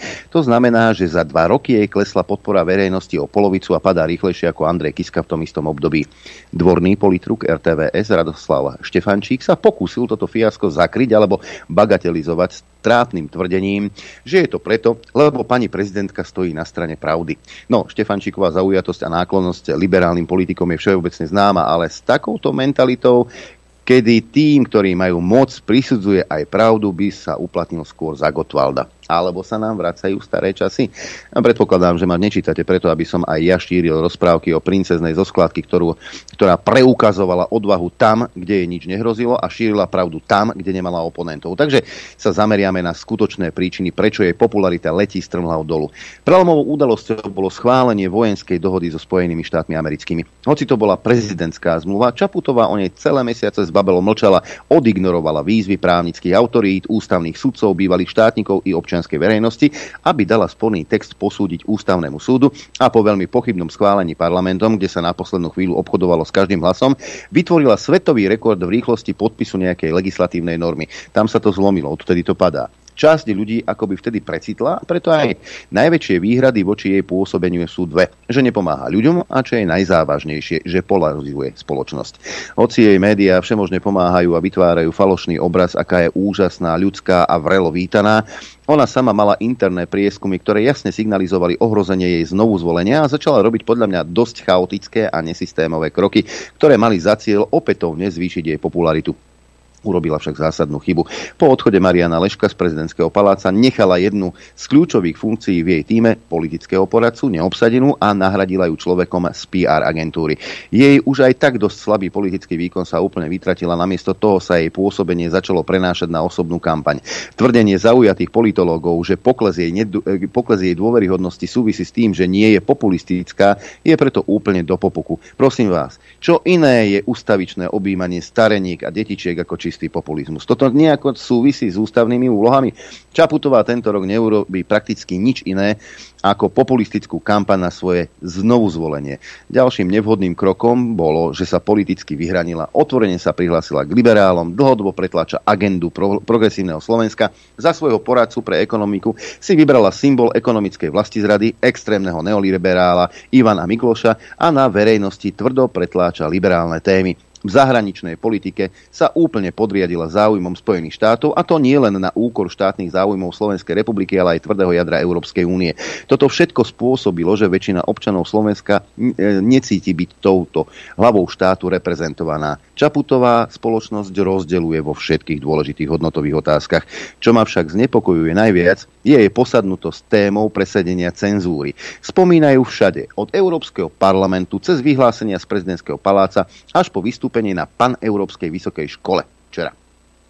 Bolo to obzvlášť absurdné, že na konferencii o slobode prejavu pred študentami žurnalistiky a mediálnej komunikácie predvečer výročia Nežnej revolúcie opätovne požadovala reguláciu sociálnych sietí. Jej opakovaná demagogická hláška čo platí offline, malo by platiť aj online, je v rozpore s navrhovaným zákonom, ktorý ona sama vášne podporuje a ktorá predpokladá zablokovanie webov a konkrétnych osobností. Toto totiž doteraz offline neplatilo. My totiž máme zákony od úsvitu po novembroje demokracie, ktoré trestajú osočovanie, nebezpečné vyhrážanie sa, šírenie národnostnej, rasovej či náboženskej nenávisti, ale len individuálne prípady, každý osobitne s demokraciou je nezlučiteľné, aby boli vymazávané celé médiá a umlčiavané osoby vo všeobecnosti. Zuzana Čaputová tak podporuje extrémny centrizmus, ktorý autoritatívne potláča slobodu. Jej otvorené nadržanie takýmto tendenciám a jej ďalšie pôsobenie na poste hlavy štátu je preto hrozbou pre demokraciu. Preto treba obzvlášť vyzvihnúť síce ojedinele, ale o to odvážnejšie hlasy z liberálneho prostredia, ktoré začali pochybovať, či je nasadený cenzúrny kurz touto správnou cestou. Známu filmárku Zuzanu Piu si zarazili slova prezidentky Čaputovej pri preberaní ceny slobody v Nemecku, ktorá odsúdila naivitu niektorých súčasných demokratov a ich váhanie, či treba regulovať sociálne médiá. Piu si rázne odpovedá, že žiadnu slobodu prejavu obmedzovať netreba a že je to cesta do pekla. Významná psychiatrička Andrea Placnerová si zasa v tejto súvislosti položila veľmi správne otázky. Nezabíjame, nezabíjame aj odstránením preukázateľnej lži nakoniec pravdu, ktorá nám bude chýbať do obrazu sveta, do úvah o tom, čo a ako robiť, aby sa žilo dobre. Nezabíja cenzúra klamstva pravdu, e, o pravdách a klamstách, pravdu o tom, že také klamstvo existuje, že sú ľudia, ktorí takúto lž z nejakého dôvodu vymyslia a ďalší, ktorí takej lži z nejakého dôvodu veria a šíriajú. Nebude nám pravda o klamstvách chýbať do celkového obrazu sveta? Nevyrobíme si cenzúrou lží svet síce snáď bezpečnejší, ale nepravdivý, čiže v konečnom dôsledku rovnako nebezpečný? Ja jednoducho chcem vedieť aj o názoroch trolov, aj proruských, aj antidemokratických. Chcem mať predstavy predstavu, či sú, koľko asi, ako argumentujú. Chcem vedieť, že sú ľudia, ktorí veria na covidové sprísahanie, na akékoľvek sprísahanie. Chcem počuť aj klamstvá, pretože sú súčasťou pravdy o svete. Pretože vyzmizíkovať zo sveta klamstvá by znamenalo vytvárať lživý obraz sveta. Trvať nekompromisne na pravde vedie k nepravde. Vy si naozaj nepamätáte, ako sme sa za socializmu všetci verejne klamali, keď sme nesmeli otvorene hovoriť, čo si myslíme, pretože sme si mysleli protisystémové veci. Je to iné, pretože vtedy protisystémové veci boli morálne správne a teraz sú amorálne, nemôže to byť za rok inak. A je, ja ten teda lživý spôsob existencie v mene jedinej prospešnej pravdy nechcem späť. Sú to tak múdre slova, dodáva Eduard Chmelár, a výstižné slova, že by mali zaznieť v parlamente. Mali by sa šíriť práve dnes pred 17. novembrom. Prosím, zdieľajte ich a pošlite ich aj našim zákonodárcom, vašim zástupcom ľudu, aby ich čítali, premýšľali o nich a mysleli na ne skôr, ako zdvihnú ruku za obnovenie cenzúry. Lebo toto už nie je hra o fazulky. Ide o všetko, čo sme si v novembri 89 vydobili. Ja, ja preložím tie chmelárové slova do ľudskej reči.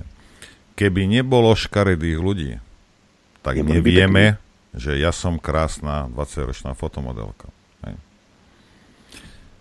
A je to tak, má, v tomto má samozrejme, samozrejme má pravdu, aj, ale koľko ľudí to pochopí alebo nepochopí. Uh, Zuzana Čaputová má diktátorské chuťky, aj, ako má. Polemizoval by som s Chmelárom s tým, že ona, a čo, poved, čo to tam čítal, že, že podľahla americkým záujmom alebo niečo. Ne, nevieme, či podľahla. Hej. Čo keď to mala v sebe ešte predtým? DNA. To nevravím, ale predtým, jak sa, jak sa dostala do, do toho paláca. Hej. Ako, možno to mala v sebe. Ako to nevieme. Hej. Ale má diktátorské chuťky. Hej. Je celkom fašoidná. A, a, a proste takto to je. No ale tu nejde o to, rozumiete, ako keď začneš ľuďom vnúcovať niečo svoje, čo s tými ľuďmi nerezonuje, hej, No tak aj tí hlupáci sa už aj potom povie, že je, však ona je pekná, veď, lebo mal som 4,5 deci, ona je tak pekná. Ale počúvaj, ona už, už, už ohrozuje moju rodinu. Hej. A, a už aj, aj, aj, tá, aj tá krása, ktorá údajne tam je, tak už, už, už mizne. Hej. Má diktatorské chuťky. Hej. A víš, toto je, rozumiete, toto je presne ono, toto je taký sociopat toto robí. Hej? Nie psychopat, sociopat no. toto robí, čo Ale robí si ona. pripomeňme, Hej. odkiaľ vzýšla pani e, e, Čaputová. Z progresívneho Slovenska. Nezabudnite voliť progresívne Slovensko. Budete sa mať dobre. Však? No, e, o chvíľku budeme bilancovať po prestávke. Dám vám len také indície. 33 rokov, Korene a William. A hudba. Chcete vedieť pravdu? My tiež. My tiež. Počúvajte Rádio Infovojna. Ale môžem povedať dobré ráno. Dobre, tak. dobré ráno prajem aj ja. No. A keď som hovoril, že budeme bilancovať, tak budeme bilancovať korene, ich činnosť a samozrejme hlavnú tvár koreňov Pán William Hornáček v štúdiu Juch opäť po dlhšom čase. Dobré ráno. Dobré ráno. Dobré ráno, prajem, ďakujem za pozvanie. Ehm, skôr ako sa pustíme do debaty, pán Hornáček, ako sa pozeráte na tú dobu, na to, čo sa tu deje za posledné dva roky. E, naposledy ste tu sedeli krátko pred voľbami v roku 2020, potom sme boli spojení no. telefonicky. V krátkosti zhrňte, zhrňte zo svojho pohľadu e, dobu, ktorú žijeme. Zaujímavú dobu. Vtedy som prišiel, alebo sme prišli so základným heslom... Adrenko, mikrofón. Za slovenské Slovensko. Hej? Dalo sa nám to celkom prirodzené, pretože za polské Polsko, za ja neviem, ruské Rusko, maďarské Maďarsko, české Česko a prečo nie za slovenské Slovensko. No. Žiaľ sa to neujalo a od tých dôb sa odohrali veci, ktoré sme predpokladali, pretože jeden zo základných článkov, alebo teda vyjadrení, ktoré som vtedy dal, bolo, to bolo v auguste v roku 19, 2019, zvýťazí ego alebo spoločný záujem. Ja som odpoveď vedel, ale položil som túto rečníckú otázku, pretože som mu považoval za dôležitú a pre, nielen pre vtedajšiu dobu, ale všeobecne. Dúfam, že si môžem dovoliť hovoriť z vlastných skúseností.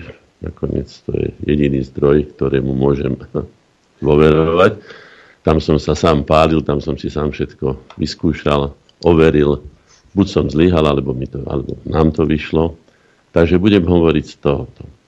So základné, základným, nazvem to takým slovom, prekliatím slovenských dejín je ich diskontinuita.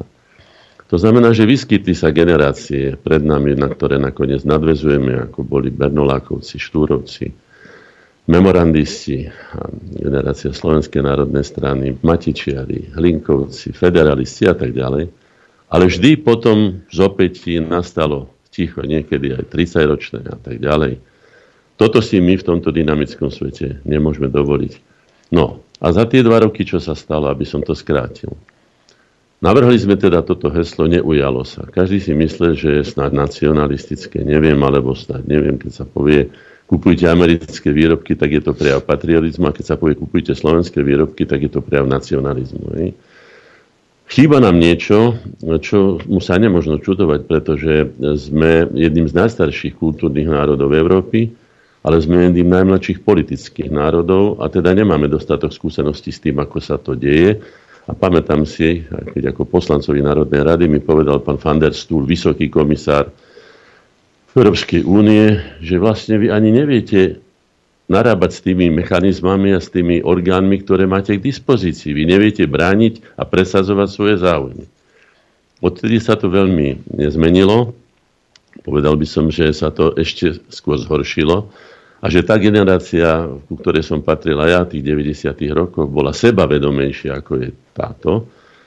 A môžem povedať vlastnú skúsenosť, že čím menej sme počúvali cudzích tzv. poradcov, ktorých ja som nazval podrastami hneď v začiatku, tým sme múdrejšie rozhodovali. Terajšia garnitúra rozhodujú už len podľa vôle, alebo podľa predstav, alebo podľa príkazov, neviem presne to ako, snáď. Toho, čo si prajú niekde inde, za hranicami. Pritom je celkom jasné, je tu síce slúb, aj to je jedna veľká otázka, ktorú treba vyriešiť. Dávno, dávno som navrhoval, aby bola prísaha štátneho zamestnanca, keďže aj poslanec je štátnym zamestnancom, mala by byť prísaha poslanca. My hovoríme Slovenské národné rady. Naposledy som túto ponuku dal rovno do očí pánovi Kolárovi, že sme ochotní sa vzdať našich vzácných insigní, ktoré patrí originálna, jediná originálna pečať, ktorá bola vytvorená, zachovala sa Slovenská národná rada 1848 a nádhernú brúsenú flašu, e, hranačku e, kapitána Jana Francisciho sme ochotní dať zadarmo, ak sa zmení názov Národná rada Slovenskej republiky na Slovenská národná rada na názov, ktorý bol cťou a krvou vykúpený a zaplatený. Tá bola jediná z tých čestných, kde išli ľudia obetovať skutočne to najvzácnejšie, čo majú pre svoj národ. A ako povedal, povedal ľudový Štúr, aj keď teda to dopadlo ako dopadlo, vieme, že ale dali sme národu dej. Zapojili sme sa medzi národy, ktoré povedali jasne, chceme žiť svoj samostatný, svojský národný život a tak ďalej. Takže túto ponuku som urobil, ale to len som vstúpil. A teraz teda k tým dvom rokom. To, čo sa stalo v tento kabalistický dátum, ako ja hovorím, 29.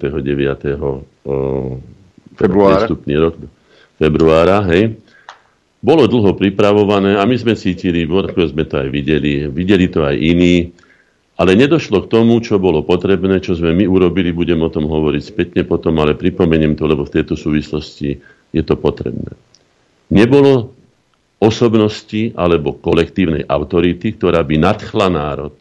Tak ako sme to my urobili 11. Uh, sme vydali vyhlásenie 11. septembra 1991 a 19. 9. 1991 o pár dní na to, deň prvého vyhlásenia uh, zvrchovanosti slovenského národa a vypovedania teda poslušnosti uhorskej štátnej moci, presne v tento istý dátum, ktorý ale tento raz mal také zvláštnosť, že sa čítal spredu a zozadu rovnako 19.9.1991 spredu aj zozadu, čo sme si všimli samozrejme neskôr. Nie je to podstatné, ale je to zaujímavé a dáva to takú, by som páčil, rešničku na tej našej torte, ktorú sme upiekli spolu s tými, ktorí boli ochotní urobiť to, čo bolo treba urobiť.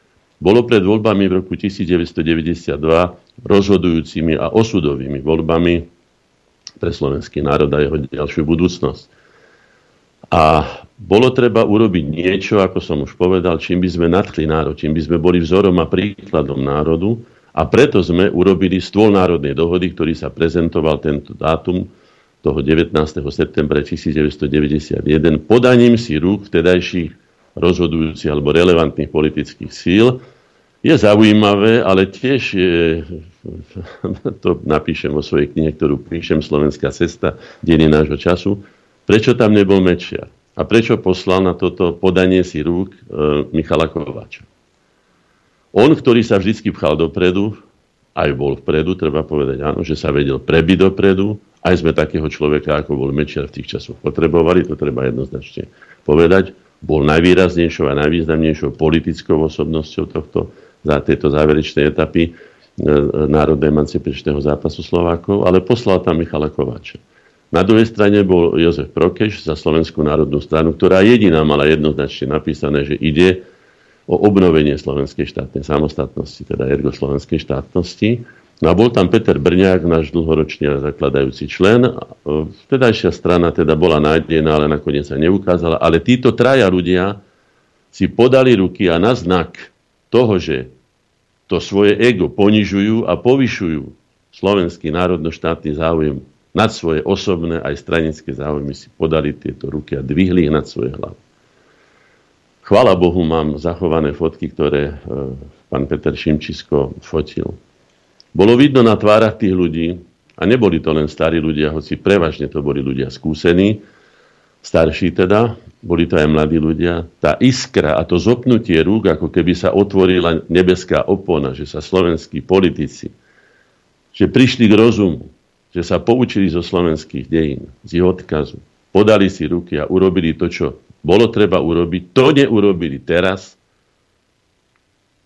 pred tými dvomi rokmi, čo ste spomínali. A preto nikto nenadchol. Nikto nenadchol ničím. Tie reči, tie bubliny, ktoré sa tu na, okolo našich učí tmolia už dlhé roky a vidíme, že sú v prudkom rozpore s tým, čo slubujú a čo sa nakoniec po zabuchnutí dverí po voľbách stáva. To isté sa opakuje stále. Som toho živým svetkom a môžem to vlastnou krvou podpísať. Je to žiaľ také, Aký sme zaujímaví, keď treba zháňať hlasy, akí počúvajú, sme studnice múdrosti, neviem, a čo všetko už nám našu adresu hej, prichádza, ako budeme lektormi, ako nás budú počúvať, ako naše priority si osvoja, neviem čo všetko.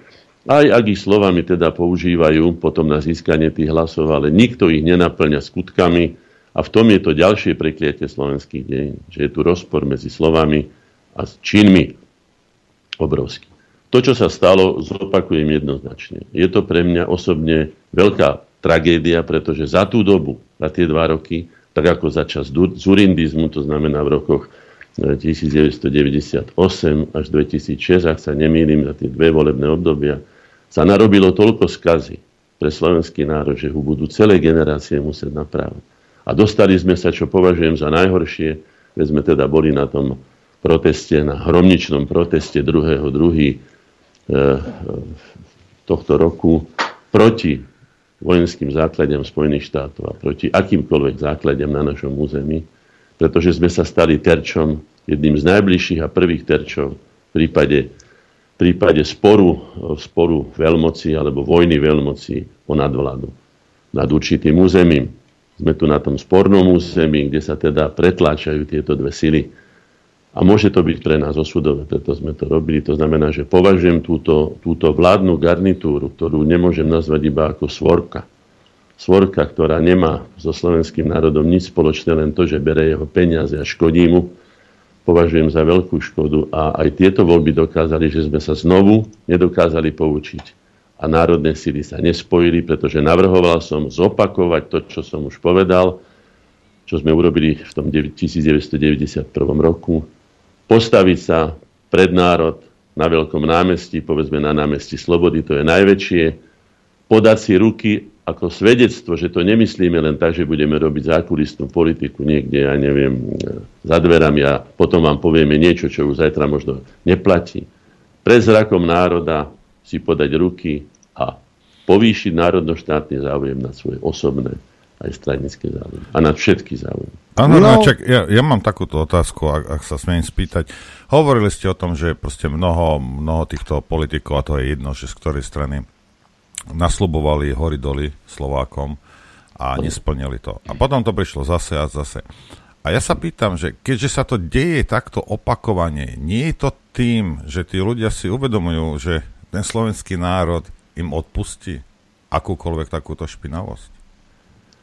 No, nemôžem hovoriť za slovenský národ, pretože ja tvorím teda jednu jeho časť toho slovenského národa, ale ja osobne som na odpúšťanie e, veľmi, ako sa hovorí, tvrdá huzná šklbanie. Aké odpúšťanie? Uh, mám tu doktrínu, dokt, uh, ja, ja myslím, že z nej by som to najlepšie prečítal, tam som to definoval veľmi presne a nájdem to, nie je to také, tuto je. Ja to prečítam. Robil som to na prelome tisícročí roku 1999 až roku 2000 a ponúkol som túto štátnu doktrínu, koncept. Predstavitelia slovenského štátu sú osobnosťami s príkladným mravným profilom, konajúce v zmysle pozitívneho odkazu slovenských dejín, od ktorých sa vyžaduje bezpodmienečná vernosť, obetavosť a bezchybná reprezentácia pri presadzovaní záujmov slovenského národa a jeho štátu. Ak by tam boli takíto ľudia, tak sa nám to nemôže stať. Takýchto ľudí ale nemáme, ale opäť musím povedať, aby sme zase na Slovákov neházali viacej špiny a popola, ako si zaslúžia, že osobnosti nie sú ani vo Francúzsku na čele štátu, ani v Nemecku a v iných kultúrnych starých. Je to tak. Toto je síce pravda, ale vy takisto ako ja viete, že my tie osobnosti v našom národe máme. Áno. Ale nie sú ochotné proste, proste ísť a tú zástavu. Nie sú v hre. Poviem vám, aj je tam viacero dôvodov samozrejme. Najmä ľudia, ktorí sú trošku zložitejšie a nemajú len dva závity, ktoré slúžia na ich osobné záujmy, tak uvažujú o tom, že vlastne do akého... Ja som, keď som išiel do politiky, tak som išiel s pánom profesorom Brílom, ktorý to vybavil ako spolužiak pána, pána Tomka, kardinála Tomka. A spolu s Julkom Winderom sme išli v Trojici do Vatikánu, pretože ja osobne, ako som už povedal, som nepodlieham veľmi autoritám, mám svoj vlastný rozum, svoje vlastné predstavy. Ale predsa len kardinál Tomko on na mňa zapôsobil, keď tu preberal čestný doktorát, a keď na mňa niekto na prvý pôsob zapôsobí, ako na prvý dojem zapôsobí ako autorita, človek, ktorý je hodný toho, aby som sa s ním radil o závažných veciach môjho životného rozhodovania, tak sme sa teda za ním vybrali. Ja som mal takú skrytú otázku, či mám teda vstúpiť ako predstaviteľ slovenskej časti slovenskej inteligencie, či mám vstúpiť na tieto, na tieto dosky, alebo na túto, na túto bažinu, alebo na túto, do tejto stoky, či sa mám ponoriť a tak ďalej. To všetko je, je určitý obraz politiky. A politika samozrejme je taká, akí sú v nej ľudia. Ale keďže našu dobu poznačila jedna závažná vec, ktorá ho zašpinila od hlavy až po pety, a to bola tzv. privatizácia, ktorá, to vieme už zo skúsenosti, že keď sa bratia nepovadia, tak sa na dedictve určite rozvadia, pretože jedny hodinky po otcovi, ktoré sú obidvom blízke, sa rozdeliť nedajú. A keď nie sú rozumní, a to obyčajne býva veľmi zriedkavou vlastnosťou, a už keď ani múdri nie sú, teda to znamená, že obyčajne dochádza k tomu. A tu došlo k tomu, že tu sa rozvadili slovenské politické subjekty, ktoré mali tú kompetenciu si rozdeliť národný a štátny majetok. Toto bolo najväčším prekliatím našej doby a preto sa takto zašpinila, aj zakrvavila, zhnusila aj ľuďom. Takže títo ľudia, ktorí nejdú do politiky, nejdú nie preto, že by boli zbabeli, ale pretože si uvedomujú, že pokiaľ ja viem, a môžem to povedať opäť, ako som povedal, a krvo podpísať, táto podľa mňa najnájdejnejšia doba, ktorú zažili Slováci vo svojich novodobých dejinách, najmä tie 90. roky, uh, sklamala ľudí v tom, že nenaplnila tie ideály, ktorými išla pred národ a ktoré mala naplniť. Nakoniec, čo sa stalo? Okradnutý národ, vyvlastnený štát, zničená ústava. To je trojnožka, na ktorej by som povedal, na ktorej nie že stojí, ale na ktorej opekajú slovenský národ ako Živansku. Hanebným spôsobom a ten národ je už demoralizovaný po toľkom vyplachovaní mozgov, ktoré sú. A jeho elity. Áno, napísal som článok, ktorý dokonca vyšiel v Euroreporte, na čo práve pán Mikloš, ktorý bol, ktorý bol e, dneska už spomínaný, a nie je blaho, ani si to nezaslúži. Prišiel za šéf-redaktorom, pánom, pánom e, teda toho Euroreportu, bývalým e, šéfom literárneho týždenníka. Už nie, nepripomente mi jeho meno, Bože. Uh, no, nevadí. A povedal, Spomenieme si. Áno, ešte jeden takýto článok a nedostanete žiadne dotácie. A ten článok sa nazýval Keď vládnu Bčka, na vine sú Ačka. Za tým si stojím, je to aj otázka smerom na mňa, na Druženia slovenskej inteligencie Korene a na celé slovenské elity napísal som článok elitám, hej, som im to vmietol do očí, že čo si vlastne o sebe myslia, veď teda vzýšli z národa, ďaká nemu žijú, niekto im pečie chlieb, niekto sa o nich stará, niekto im kúri, niekto im stavia domy. A vy si myslíte, že budete takí múdri a že budete ohrňať nad tým, keď treba skutočne raz začať do tej stoky skočiť a byť aj špinavý. Potom napísal nádhernú, nádhernú esej Milan Rufus v tých epištolách ľuďom, keď dieťa padlo do, do, do žumpy a keď ho vytiahol ten obetavý človek, tak potom položil otázku, tak smrdel alebo voňal. Hm? tak si treba položiť. Áno, stávajú sa a sú také obdobia v dejinách národov, že človek chtiac alebo nechciac musí. No a vrátim sa teda, ako som sa ja k tomu dostal, aby som bol príkladom, pretože nerad poučujem bez toho, aby som to ukázal na vlastnom príklade. Povedal vtedy už pri rozlúčke, jednak som túto otázku nepoložil, pretože tie vážne témy, ktoré otváral kardinál Tomko, sa mi zdala byť malicherné, aby som ja položil jemu osobnú otázku, či mám alebo nemám vstúpiť do politiky. Nakoniec mi on túto otázku položil, keď sme sa lúčili v tých vatikánskych záhradách, išli sme k tomu autu naspäť už tmou do Bratislavy a on sa na mňa pozrel a hovorí, vy ste sa ma ešte chceli niečo spýtať, že? Tak ako keby sa mňa videl, aj tam sa ukazuje, že skutočne bol to človek životom skúsený a povedal mi tieto slova. Choďte tam, kde sa chlieb láme. Vy ešte veľa dobrého urobíte pre slovenský národ. Ty ma prežehnal, to bolo vo februári.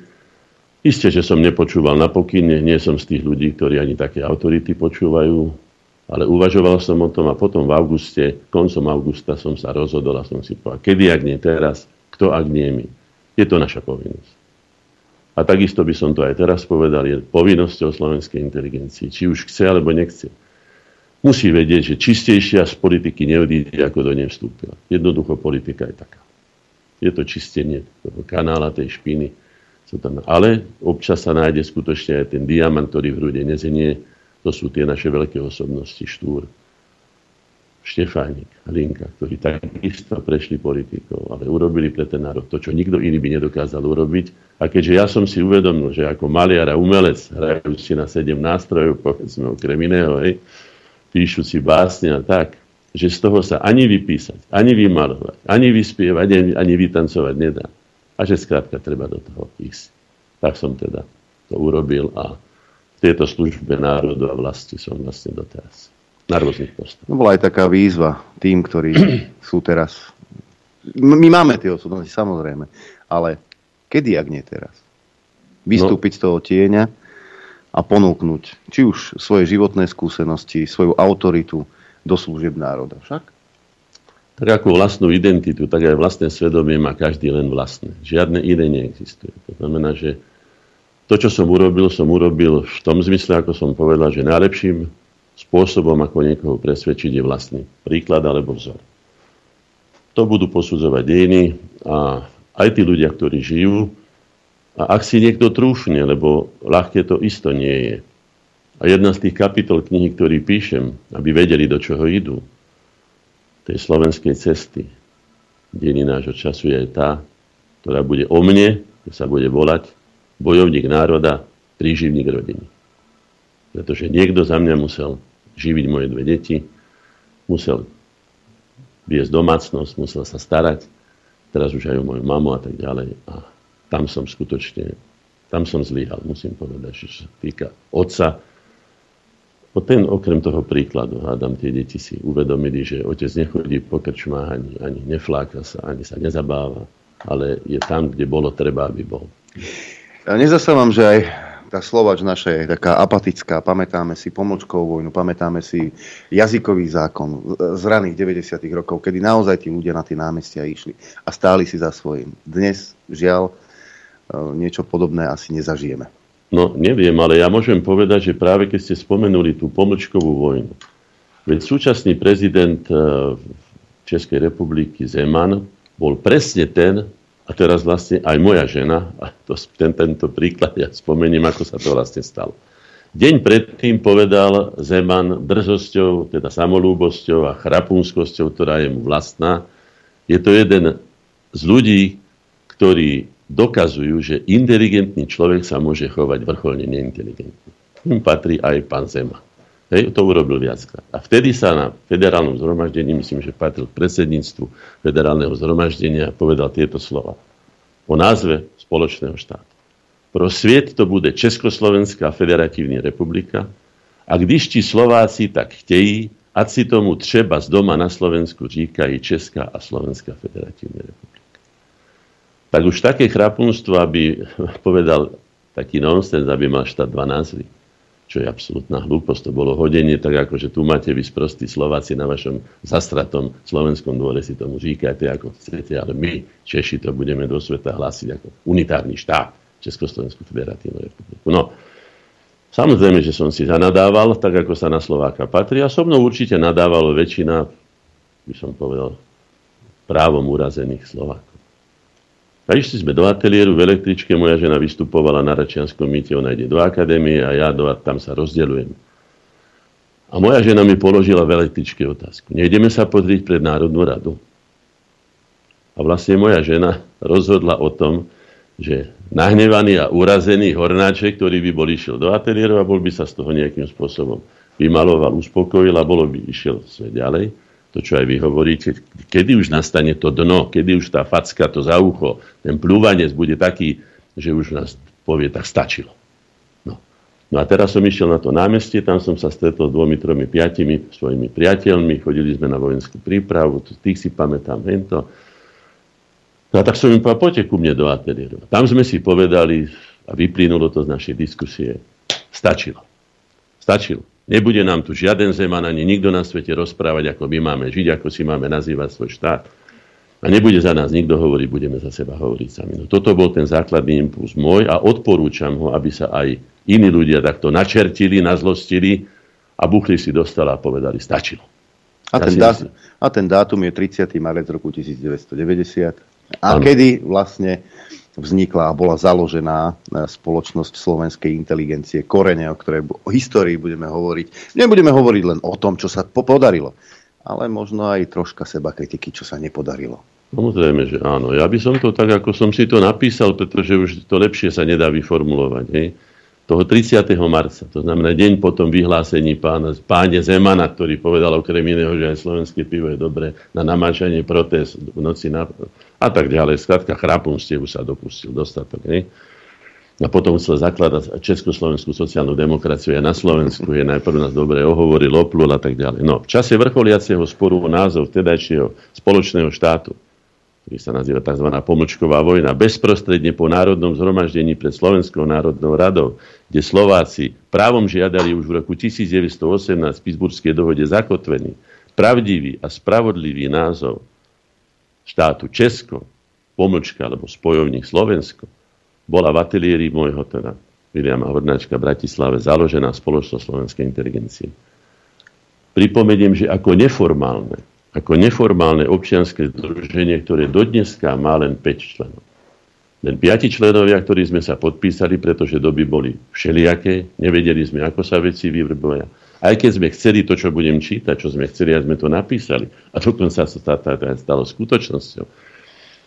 Túžili sme potom, ale nikto z nás by nebol povedal, že to dosiahne. Ja som si myslel, že to bude na viac generácií, že to potrvá dlhšie, ale to už budem potom ďalej. To znamená, že sme neformálne združenie, ktoré má 5 členov preto, aby keď náhodou sa dá čo stane, aby viacej ľudí netrpelo za to len títo piati. A na tie, aj keď máme stanovy a máme stanovy aj ostatných združení, ale veľmi netrvím, netrváme na tých formálnych záležitostiach, pretože nám píše scenár našej činnosti život, ktorý nám prináša témy a našou povinnosťou je, tak ako sme si vzali tie témy naplňať. A hneď na začiatku sme si povedali, že spoločnosť slovenskej inteligencie, ako sme ju nazvali po dlhšom, mám viacero tých názvov, ale predsa len prijala názov Korene. Zvlášť som hrdý teda na to, ak si môžem dovoliť byť hrdý na to, že som to navrhol ja, pretože o mne predtým napísal jeden kritik článok Maliar a Korene, pretože tomuto organickému princípu som sa vždy prirodzenému hlásil. Či k pramene, alebo korene, tam začína aj náš rodostrom v tých koreňoch. A keby Slováci nemali také pevné korene, preto som aj napísal jeden z tých článkov, sa nazý, alebo otázka bola, že môže mať lípa jaseňové korene? Môže, Slováci sú toho dôkazom. Jaseň je nezničiteľný koreň, tak ho mám aj na Orave, som ho vítal tisíc razy a stále rastie. A lípa je nádherná košata, takých, ako si ja Slovanov predstavujem, akých ich mám, aj keď poviem, že trošku romantických sú špatno krásne, ako povedal Sládkovič, ale pre mňa v tomto období boli najkrajší, pretože som mohol a ja sa svojim podielom pričiniť o to, aby tá lipa rozkvitla, aby skutočne nastala tento raz už skutočne slovenská jara. A to, čo sme dokázali, všetci, mierovým, kultúrnym a ústavným spôsobom, takto si nepamätám emancipáciu takmer žiadneho národa. Je to obrovský vzhod pre všetky národy. Písali sme to Chorvátom, písali sme to Srbom, aby sa nepúšťali do seba. Takisto to napíšeme teraz z Devína, kde budeme mať stretnutie Rusom aj Ukrajincom. Aby našli cestu k sebe, aby si sadli za stôl. Pretože tie hroby budú storoč, storočia budú, budú medzi nimi stáť. A presne toto chceli tí, čo toto všetko spískali, čo toto všetko vyprovokovali, čo toto nanútili. Hej? No, tak, takže takto. Takže e, povedali sme si, že budeme spoločnosťou nielen akademicky vzdelaných, ale v širšom zmysle všetkých duševne pracujúcich ľudí, pretože ja sám poznám, máme na helpe, povedzme, pani Máriu Babelovú, ktorú ja nazývam profesorka zdravého rozumu, ktorá vie v jednej, dvoch vetách tak stručne zglosovať situáciu, že by som ho dal na úvodníky, ja neviem do akého svetového časopisu, presne cíti, má ruku na tepe národa, má srdce bijúce pre tento národ, pre slovenský národ. Zaujíma ho jeho osud, jeho perspektíva. No, takže nie všetkých, len vzdelaných ľudí, takže máme aj ľudí, ktorí sú umelecky, osvetovo, organizačne či inak pôsobiaci vo všetkých sférach národného života na území Slovenskej republiky a v zahraničí. Prečo to poviem? A prečo som navrhol, aby sa vrátila Slovenská národná rada Slovenskej republiky na Slovenskú národnú radu? Pretože Národná rada Slovenskej republiky je len pre občanov Slovenskej republiky.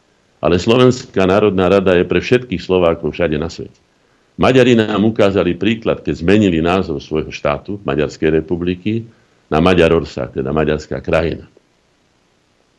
Považujú za Maďarsko všetko, kde žijú Maďari. To už je iná vec, ako to je štátoprávne usporiadané, to znamená, že rozšírili to a vedia veľmi dobre, čo robia a prečo to robia ja v tom vidím pre nás určité nebezpečie, najmä teraz, keď sa posúvajú hranice. Sme videli sme to predsa v Kosove, v Metohii, videli sme to v Jugoslávii, vidíme to teraz tam. To znamená, že hranice sú v pohybe, čo je vždy sprevádzané vojnovým konfliktom a nebezpečím najmä pre najmenší geopolitický subjekt v našom stredorovskom priestore, a to je Slovensko. Takže som za tú Slovenskú národnú radu z týchto dôvodov, že Slovensko je viacej ako Slovenská republika. V každom prípade. No. A potom sme si predstavzali, že Našou úlohou je rozvíjať duchovnú podstatu slovenského národa, teda vlastnú identitu. Identita je najvlastnejším vlastníctvom každého jedného subjektu. Nič vlastnejšie nemáte, ako je vlastná vaša identita. Zdedili ste ju po svojich rodičoch. Či chcete, alebo nechcete, ste takí, ako chcete, aký ste. A darmo sa ja vyhlásim za Číňana, alebo za Afričana, alebo za Američana. Nemôžem ním byť, lebo som jednoducho Slovákom. Slovákom som sa narodil, Slovákom som bol vychovaný, v slovenských hodnotách som žil, prežil som tu väčšinu. Tak darmo sa ja budem načíňať, a darmo si budem oči naťahovať. Darmo. Je to zbytočné. Mali by sme byť čestní. A teraz ešte poslednú poviem, a to už nebudem ani tak, lebo však to by bolo na celú konferenciu. V štvrtom bode, ani neviem ako, ale takto to ako si z nás vyšlo, je napísané presne toto, počujete. Citujem. Spoločnosť slovenskej inteligencie korenie si kladie za cieľ v konečnom dôsledku svojej činnosti pripraviť Slovákov ako zvrchovaný vo svojich veciach a vzťahoch samostatne rozhodujúci národ. Isté, že sme o tom túžili. A nikto z nás by nebol to podpísal vtedy, že sa to stane za nášho života. Tom považujem našu generáciu za šťastnú generáciu. Bola to pre nás čest, že sme mohli byť tí, ktorí završili záverečnú etapu slovenského národného emancipačného zápasu a je to veľké, veľké zadozdučinenie po tom všetkom, čo sme prežili, o čo sme sa obávali, na čom sme sa podielali, nie z, z tribún, nie potleskami a pískaním, ale skutočne teda príčinením o tom svedčí naša činnosť našich 33 rokov a konkrétne teda budeme hovoriť o stálej konferencii slovenskej inteligencie, ktorá je našou najväčšou organizáciou celoslovenskou, ktorá má aj členské preukazy, ktorá skladka je už taká konštituovaná na rozdiel od koreňov, ktoré boli teda ako neformálnou z dôvodov, ktoré som vysvetlil. No a rozhodli sme sa spolupracovať s každou demokratickou inštitúciou i jednotlivcom, ktorí podporujú našu národnú identitu doma aj vo svete, zároveň udržiavať priateľské styky s demokratickými organizáciami prezentujúcimi mierové spolunažívanie a spoluprácu medzi národmi na báze rovnosti, vzájomnej úcty a tolerancie. A na záver spoločnosť nepodporuje neetickú proklamatívnu propagandu. To je v podstate str- kostra, na čom sme teda vybudovali ten organizmus Združenie slovenskej inteligencie. Čo sa teda podarilo? A čo naopak nevyšlo? Čo sa podarilo? Uh, teraz preskočím k prvému uzneseniu stálej konferencie Slovenskej inteligencie. Vedeli sme veľmi dobre, že nestačí len mať takú klubovú činnosť u mňa v ateliéri, kde sa stretalo každú stredu 20, 30, 50, niekedy 8, niekedy 40, niekedy 60 sme stali ako v kostole, ako sa vraví, nebolo si kde sadnúť, ten ateliér má 6x6 metrov, nemal som ani stoličky, ani nič, ale tak ako v kostole sa stojí, diskutovalo sa po kútikoch spoločne a tak ďalej a tak ďalej. Ale to uznesenie, ktoré sme dali už trošku zreli v 92. roku, keď sme založili stálu konferenciu Slovenskej inteligencie Slovakia Plus, plus preto, že sme chceli priberať, chceli sme rásť, chceli sme zväčšovať náš vplyv, preto to plus, tak v prvom, prvej vete je napísané toto. Týmto pracovným stretnutím, zdôrazňujem pracovným, pretože mnoho vzniklo občianských združení, ale niektoré neboli pracovné. Každý sa chce len vyjadrovať, hovoriť do politiky, kecať, ako sa vraví, hej, a tak ďalej, ale treba pracovné, treba navrhovať riešenia. Týmto pracovným stretnutím prejavujeme svoje rozhodnutie prevziať na seba príslušný podiel odbornej a morálnej zodpovednosti. A tu sa zastavím. My sme neprijali politickú zodpovednosť, pretože sme nemali nikdy politickú moc v rukách. Nemohli sme rozhodovať o národe, ale mohli sme sa podielať tým. Čiže táto odborná morálna zodpovednosť, ktorá vyplýva z postavenia inteligencie v demokratickom právnom štáte, za aký Slovenskú republiku považuje. Vtedy sme ju považovali za demokratický a právny štát. Dneska už s tým máme problém. To musím povedať. Hej? A potom, čo sa nepodarilo, hneď v druhej vete je to napísané. Chceme tým vytvoriť novú tradíciu partnerských vzťahov medzi štátom a inteligenciou, aby sme sa zúčastňovali na pozitívnom ovplyvňovaní spoločnosti, ktoré sme organickou a prirodzenou súčasťou. To sa nepodarilo. Hm.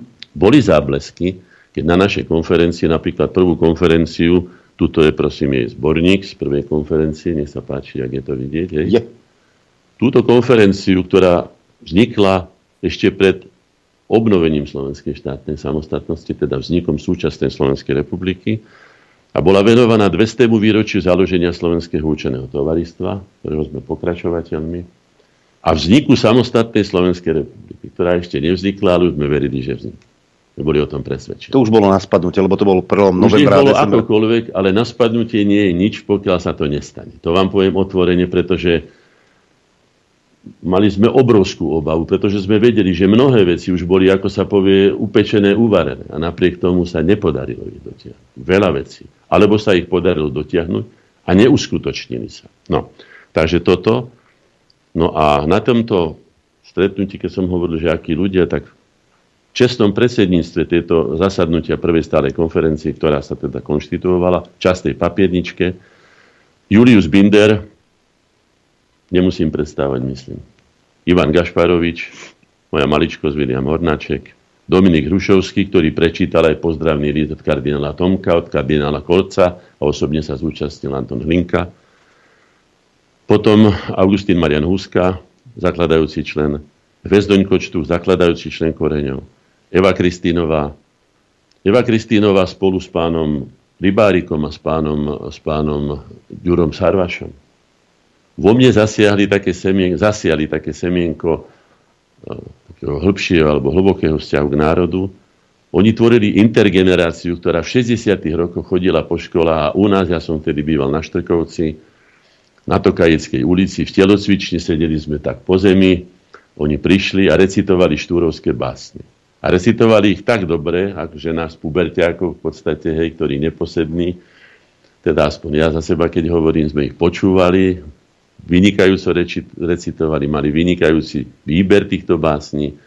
A my sme vlastne pokračovatelia aj tejto generácie a ja som potom zase umožnil im, aby na našich uh, podujatiach vystupovali oni, čiže sme si podali, ako sa vraví, ten ideál, o ktorom som toľko razy hovoril, zo živých do živých rok tú generačnú štafetu. Lebo my sme preberali od štúrovcov len to, čo napísali, to, čo sme počuli, to, čo bolo povedané, napísané a tak ďalej ale tento raz sme mali a využili sme tú príležitosť a poviem to teraz a poviem to hádame na záver. Využíme to znova. Máme tu možnosť vo vlastnom štáte, ktorú nemali niktorý, niektorá generácia pred nami. Nech už akokoľvek sa nám zdá byť to ťažké, zložité, nepríjemné, neviem aké všelijaké, máme najlepšie podmienky zo všetkých generácií novodobých slovenských dejinách. Máme vlastné orgány, máme vlastný štát, po čom túžili všetci, ale nemali to. Hej? Už by sme sa nemali chodiť stiažovať a riešiť svoje veci na iné fóra ako doma. Ale treba samozrejme ísť na národné inštitúcie, treba ísť na národné strany, ktoré sa hlásia k národným programom. A nie, nebolo zbytočné. Keď sme napríklad bojovali s zurindistami, bol som to ja, ktorý povedal, nepíšte im. Na čo? Je to zbytočné. Oni sú hluchí na tieto témy. To ako keď by ste vyvysielali na dlhých vlnách a tí majú na krátke vlny a naopak. To sa skrátka nedá. Je to zbytočné. Ale choďte na Maticu Slovensku, choďte do Slovenskej národnej strany.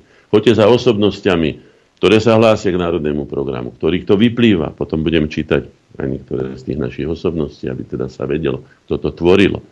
No, takže Hviezdoňko Čtúch, Eva Kristínová, to som spomenul, Branislav Lichardus, hej, neskôr myslím veľvyslanie Spojených štátov a vtedy bol vtedy na, na čele Slovenskej akadémie vied, Jozef Prokeš, Peter Karol Virsík, zakladateľ nemocnice svätého Kríža, aj celá Virsíkovská rodina boli našimi členmi a Alexander František Zvrškovec, podnikateľ, a ktorého hotely budeme mať aj teraz tomu 30. výročiu. Tak toto bolo čestné predsedníctvo stálej konferencie.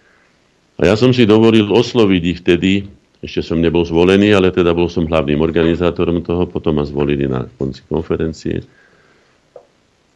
Vďaka demokratickému prostrediu okolia i vnútorným pomerom na Slovensku, ale najmä vďaka múdrosti, nesmiernej obetavosti a vytrvalosti predchádzajúcich generácií Slovákov sa tu dnes stretáme v dobe, keď po prvý raz v našich novodobých dejinách ako zvrchovaný o svojich veciach a vzťahoch samostatne rozhodujúci národ môžeme, smieme a teda aj musíme vtlačiť pečať vlastných rozhodnutí. Je to príležitosť, výzva a aj príkaz zároveň. Je to aj podmienka, aby sme sa mohli zaradiť do spoločenstva spoloč, spol, slobodných a rovnoprávnych národov sveta. Našou hlavnou úlohou, pretože skutočne si treba uvedomiť, že Slováci prežili na kryžovatke Európy, centre mocenských záujmov, dokonca nielen európskych, vidíš, že americké základne tu dnes máme, bez vlastnej koncepcie to znamená, že našou úlohou a hlavnou úlohou stálej konferencie slovenskej inteligencie je vytvoriť konečne už vlastnú perspektívnu koncepciu národno-štátneho života Slovenska. My stále žijeme aj teraz v Európskej únii, alebo v NATO, alebo stále sa niekde pričlenujú, alebo nás pričlenujú. Veď my nemáme vlastnú koncepciu. O tom je tá štátna doktrína, len z časti som ho teda citoval, sme jednoducho povinní si povedať, ako chceme žiť a máme na to právo. Nikto nám ho nemôže vziať a samozrejme nikto to za nás ani nemôže urobiť. Za najcennejšie klenoty slovenského národného pokladu sme považovali a považujeme národnú pamäť a národný charakter. Sme takí, akí sme. Darmo sa budeme vyhlasovať, ako som povedal, za niekoho iného. A áno, môžeme určovať už perspektívy vlastného rozvoja, sme povinni spoločne vybudovať demokratický právny štát a preto je jedným z hlavných zámerov našeho dnešného stretnutia, tak som to vtedy čítal, pred 30 rokmi, i stretnutie nasledujúcich, prezentovať a vlastným príkladom a vzorom slovenskej inteligencie realizovať ideu národného zmierenia, porozumenia a spolupráce. Odovzdanie vedomosti a uplatnenie svojich schopností na prospech vlastného národa v čase, keď ich najviac potrebuje, bolo našou prvoradovou úlohou a zostáva vlastne trvalou úlohou. Tvorivý duchovný potenciál ľudí je najväčším bohatstvom každého národa a každej spoločnosti, len ho treba využívať. Tuto je slovenská inteligencia nezastupiteľná, pretože tak ako organizmus môže existovať bez ruky aj bez nohy, môže existovať s cudzím srdcom, ale nemôže existovať ani s cudzou hlavou a už nie s cudzým mozgom. Ani ten mozog nie je nahraditeľný. To sa nedá jednoducho, to znamená, že máme nezastupiteľnú úlohu. A na záver som potom povedal tak, považujeme našu prácu, ktorú prvý raz v našich dejinách robíme predovšetkým na svoj prospech, za odmenu, poctu a najčestnejšiu povinnosť a prejav našej vďaky, že sme to práve my, ktorí môžeme sny a túžby toľkých generácií Slovákov uskutočniť pod vlastným menom a dať im vlastnú tvár. Nech nás pritom sprevádza heslo múdrosť, svornosť, vytrvalosť, ktoré je heslom spoločnosti slovenskej inteligencie Korene, ktorá vás týmto srdečne víta ako organizátor môjim prostredníctvom na prvom zasadnutí stálej konferencie Slovakia. Takto sme začínali. A teraz je to 30 rokov. 30 rokov na čele zápasov v službe národu a vlasti. Nikdy, ako dokazuje ten stručný zoznam, ktorý má 50 strán, kde je vyššie tisíc akcií, a je skutočne stručný, pretože keď som vyťahol archív, nie som schopný to ani, som potreboval pomocníkov, aby sme to spísali všetko, čo sa... Boli sme skrátka všade. Všade a pri všetkom, tak ako povedal kardinál Tomko, kde sa chlieb lámal. A hádam sme ho lámali tak, aby tá väčšia časť toho odlomeného chleba ostala pre slovenský národ. Pán ja... Ja sa chcem spýtať, môžem mať impertinentnú otázku? Môžete, ste tu doma. Ďakujem. On je skutočne doma, nie, áno. Nie sú, nie sú uh, tí ľudia, ktorí by sa toho mali chopiť. Nie je väčšina tých ľudí, nie sú vašimi členmi? Nerozumel som ako, že... No, no tá inteligencia slovenská, nie, nie, ktorá, na, na ktorá, ktorá by mohla niečo s tým Slovenskom posunúť ho niekde, kde by sme Myslíte ho... teraz? Teraz, teraz? áno. No, poviem vám takto Rusi majú taký, sa to volá, besmrtný polk, nesmrteľný polk, ktorý je nesmrteľný nie vďaka tomu, že sú tam nesmrteľní ľudia, ale vďaka tomu, že sa stále obmieniajú tí ľudia. My sme na čele tých zápasov 30 rokov a tie jednotky musia byť vystriedané. Budem tu hovoriť aj o tom na záver, ak sa to podarí, myslím, že sa to podarí, musím to povedať, hej. Sme 8 krát odozdávali generačnú štafetu, keď ja som už v roku 2008, to znamená, že po 18 rokoch povedal, že generačná energia, generácie korene sa vyčerpala. Poviem to celkom zodpovedne a poviem to aj prečo. Žiadna generácia doteraz, ani Bernolákovci, ani Štúrovci, ani žiadne. Isté, že aj z objektívnych dôvodov my máme nepomerne lepšie podmienky, ako mali oni, o tom nemôžeme hovoriť. Hej. Mm. Nevydržala tak dlho, pretože ľudia sa míňajú. Si pamätám, keď Milan Rufus mal písať nejaký, nejaké texty pre fotografie vedľajšie nejakej knižky o vrchároch a on povedal, viete čo, ne, už to nejdem robiť, ja som sa v tejto veci už vypísal. To pred mojimi očami povedal Milan Rufus, jeden z našich zakladajúcich členov. Ja keď čítam naše dokumenty, ktoré teraz čítam, keď píšem tú knihu, my sme už tisíc razy zopakovali to isté. Isté je to stále o tom istom. Aby sme žili ľudský dôstojný, slobodný život. O tom istom to je, či správa, či zľava, či takým spôsobom, či lavičiarsky, či liberálne, či, či pravičiarsky, či stredovo. Ja už to je jedno. To som povedal aj mnohým politikom. Nám je predsa jedno, kto vyniesie tú našu zastavku medzi tie slobodné národy na ten gerlach, na ten slovenský štít by sa mal volať, a nie gerlach, ale to už je ďalšia otázka. Hej? Či to budú KDH, lebo to bude HZDS, lebo Slovenská národná len aby tam bolo. A poďakujem sa a poboskám ruku každému, kto ju tam dá. A je to jedno, keby to bol Čarnogórsky, tak to urobím aj pre neho. Dneska to neurobím, pretože tento had ako ho ja považujem za hada slovenskej politiky, sa prezlieka už do všelijakých koží, dneska je naraz veľkým slovanofilom, ale odoprel vlastnému národu. Štátny jazyk. Odoprel mu zvrchované rozhodovanie o svojich veciach a vzťahoch. Odoprel mu vlastný štát, nazval to kriminálnym činom a tak ďalej. Tento človek, čo sa tu ešte moce? Čo chce ešte robiť? Ja som už presvedčený, že to robí preto, že tam, kde sa on objaví, je vždy 10, 15, 20 ľudí. Len preto, aby odrazoval ľudí. Neverím, že by bolo možné, aby taký človek ktorý takúto krivdu urobil slovenskému národu, mal ešte tú tvár a prestrkal sa dopredu. No, vedľajšie. My vieme, čo máme robiť. Áno, naši členovia, keď budem čítať zoznam, niektorých prečítam, myslím, že si to zaslúžia zosnulých. Je to vyše 80 osobností, skutočne prvého kalibru osobností, ako som povedal Milan Rufus, alebo Viezden Kočtu, alebo Milan Laluha, Ladislav Ťažký, Julius Binder a tak ďalej už je na čase, aby sa striedal. Okrem iného treba si aj to povedať, a to pozná slovenské dejiny, to vie veľmi dobre, že po 20 rokoch, rok 1918, hej? rok 1938, potom to skrátila vojna, lebo tam to je anomália predsa len, 1948, 1968, 1988, 9, no tam je jeden rok, hej? Ale to nebol náš projekt, to treba povedať. Rok 89. nebol slovenský projekt, ani český. To si môžeme písať. Hej. Náš projekt bol naša cesta, ktorý začal toho 30. pri pomočkovej vojne, keď sme si povedali, stačilo a teraz chceme po svojom my a prevzeme zodpovednosť za seba. Hej. No, toto. Takže už je na čase, aby generácia, keďže ja už hovorím 30 rokov, už 10 rokov presluhujem fakticky. Hej. Ja som nastúpil ako 40 a mám 72 rokov. Už je to skutočne dosť a treba dať príležitosť aj mladej generácii. Veď oni sa kde sa naučia žiť ako, ako v boji, v zápasoch, v riešení situácií. To sa inak naučiť sa to nedá. To sa, to ako, ja to vždy prirovnávam tak veľmi zjednoduše. Nemôžete niekomu napísať nádherné knižky o tom, ako sa hrá ping-pong.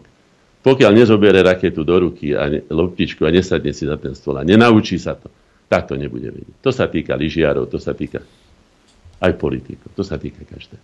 No, ja, chápem, čo, sa... ja chápem, čo hovoríte a určite tá výmena generácií je nutná, ale a, možno ja mám pravdu, ktorý 10 rokov hovorí, že my by sme sa mali zmeniť. My ako ľudia. Mali by sme tie priority si dať. Viete, národ, štát, štátnosť. E, toto by nám malo byť, e, malo byť e, ako prednostné. Že, že, viete, lebo ako náhle ten národ si zmení tie priority, ako ten národ ako celok začne nejakým spôsobom inak uvažovať, tak to ostatné ono samo príde. Ja som, ja som presvedčený o tom. Hej, lebo toto, čo mnohí chcú, že príde niekto, biely kôň a teraz tam zamáva mečom a všetko to bude v poriadku. Ja som to mnohým vysvetloval. To je jedno, že, že moja strana politická tam niečo vyhrá, keď ja mám 5 miliónov apatických Slovákov, ktorým je všetko jedno. Rozumiete? Len tomu není jedno, že či si vie teda v Lidle nakúpiť vakcíny. Hej.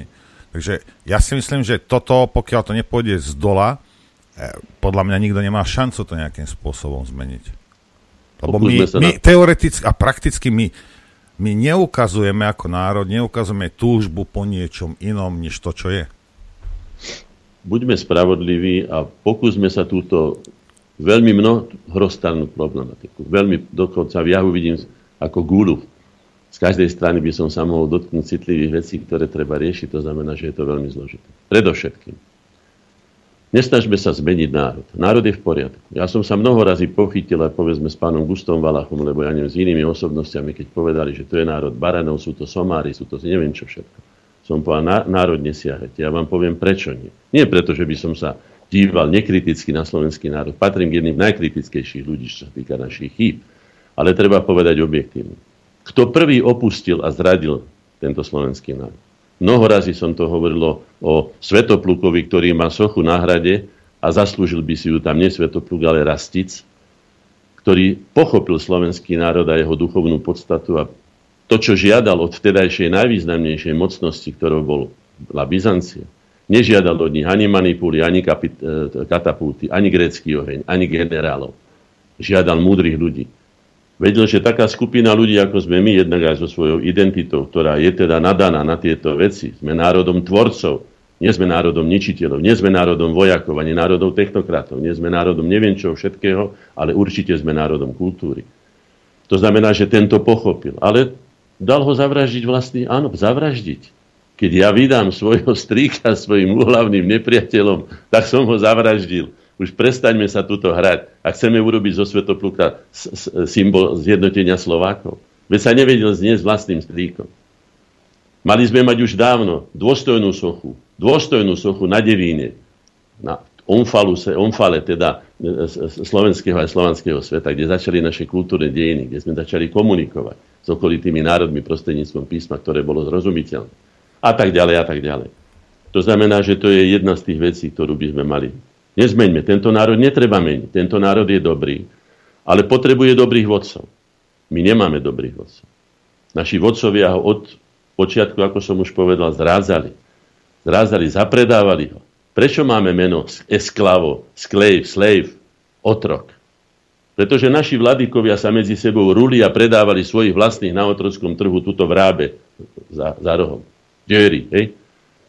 To sú naše, tam som kritický, tam som nezmieriteľný, tam som neodpustiteľný. Áno, to musíme zmeniť.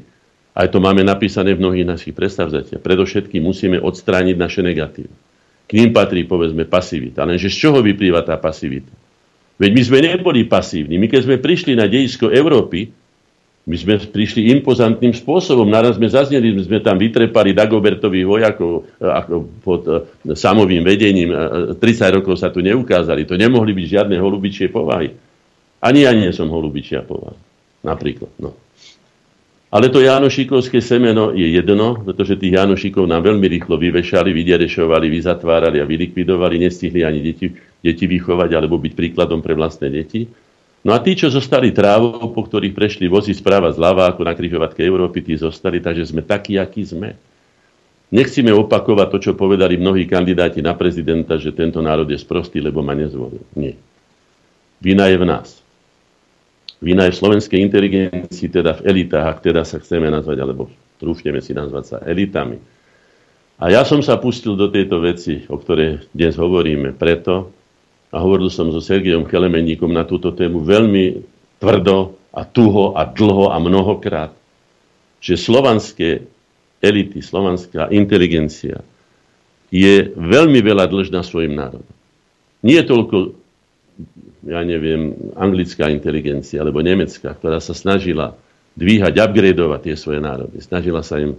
Keď som povedal Chelemendíkovi, pán Chelemendík, tých burlakov na Volge, to je obraz z 80. rokov 19. storočia. Už dávno existoval parný stroj.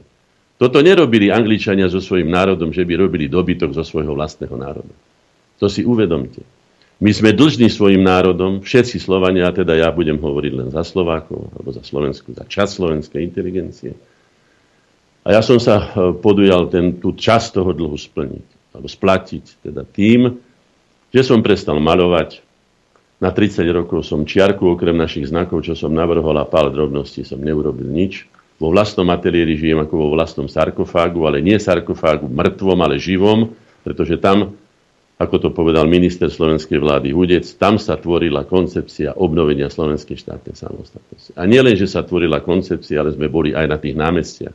Ja som predsa viedol všetky veľké námestia za slovenský jazykový zákon, za zvrchovanosť a za tých ďalších. Písal som na ne scenáre, mám to, chvála Bohu, som vtedy nemal stroj, tak som to písal rukou a zostane to ako pamiatka, že to nerobil nikto iný, nerobila to ani Matica Slovenska. Matica Slovenska, chvála Bohu, prepožičala svoje meno a svoje osobnosti, svojho predsedu, vtedy ešte Jožo Marku skutočne plnil svoju úlohu. A to, čo povedal, mal hlavu a petu, bolo to rozumné, nadchlo to národ a národ išiel s nami. Držali sme sa, pekne sme sa držali, až sme dosiahli to, čomu sa hovorí naplnenie zmyslu slovenských dejín.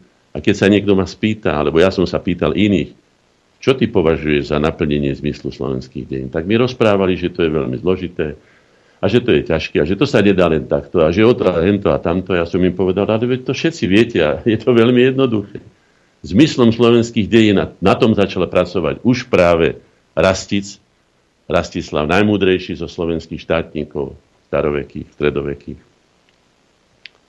Je to slobodný národný život, zvrchované rozhodovanie o svojich veciach, vzťahoch a záujmoch a ľudský dôstojný a kultúrny život.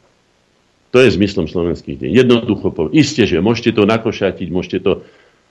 A ja nehovorím, že mám pravdu, prepačte, keď som to takto povedal do, do etéru. Nepovedal som, ja si to myslím a ja som o tom presvedčený a zatiaľ ma nikto o inom nepresvedčí. A keď to spojím s tým, že sme národom tvorcov a nenárodom ničiteľov, tak tu máme vynikajúci materiál, prepačte, vynikajúci národ na to, aby sme splnili toto, toto krásne posolstvo v čase, keď si ideme krky vykrútiť celý svet a zničiť ľudstvo aj svet a život. Aby sme humanizovali svet.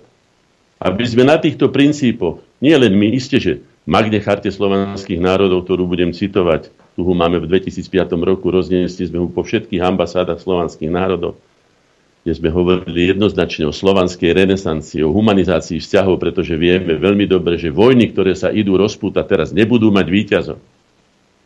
Budú mať len porazených. To sme hádam nechceli. Máme aj deti, máme aj vnúkov. Pozrite sa tým deťom do očí. Tam máte viacej múdrosti ako vo všetkých politických vyhláseniach. Oni vám povedia, ako chcú žiť. A ako, ako veľmi túžia žiť. Aj akým spôsobom. Ne? Nenechajme si deti kriviť, keď nechcem použiť to francúzske slovo, to, čo nám robia s deťmi, že nám kradnú deti takými zvrhlosťami, e, ktoré sa tu na propagujú e, teda vo veľkom a mega žiaričmi, ktorých nemožno uniknúť. Si pozrite tie zaštoplované hlavy tých našich detí.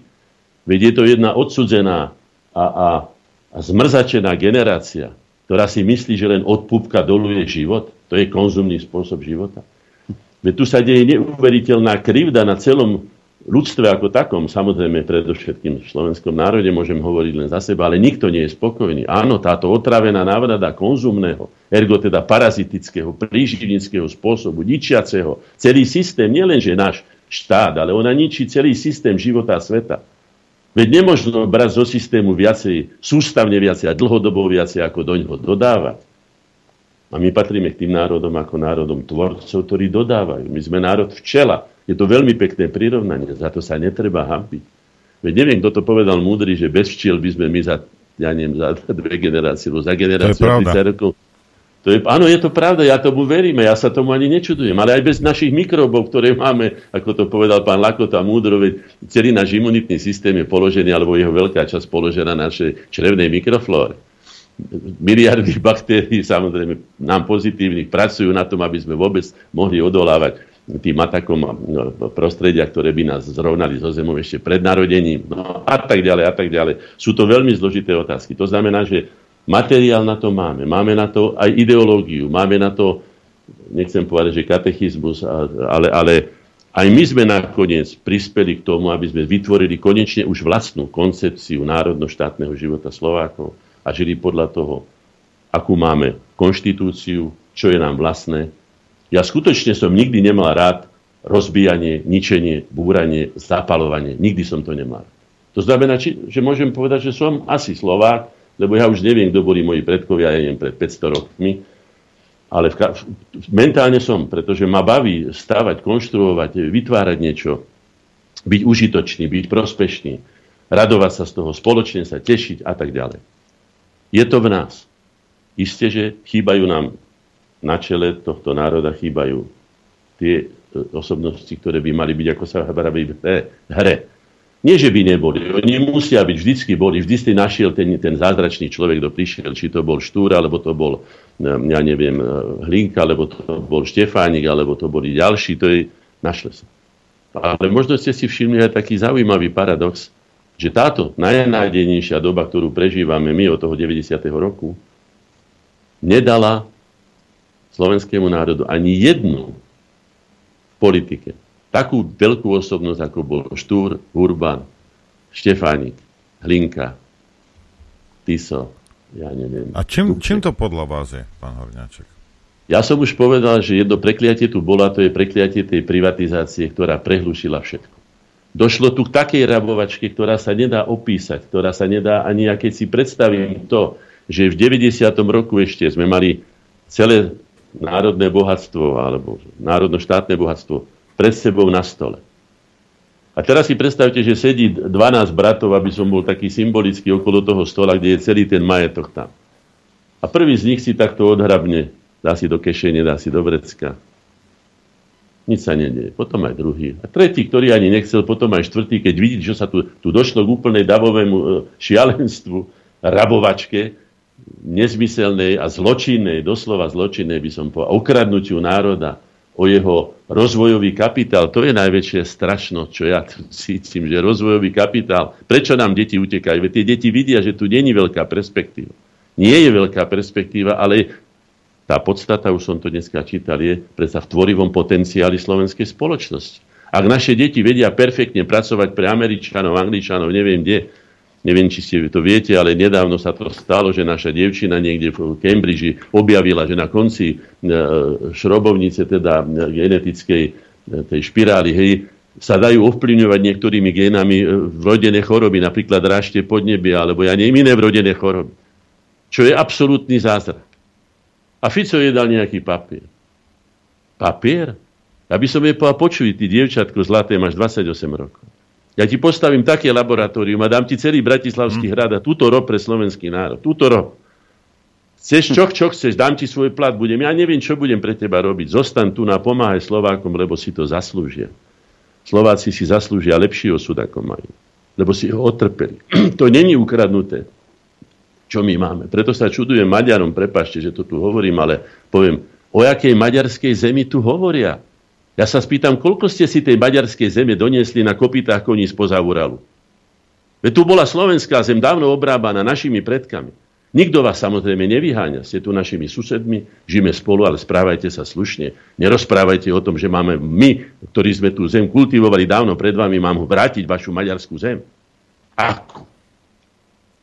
A treba si povedať celkom otvorene, ale bez úražky. Ja nechcem nikoho uražiť, nemám záujem. Ja som síce bojovník, ale, ale viem uznať pravdu aj toho druhého.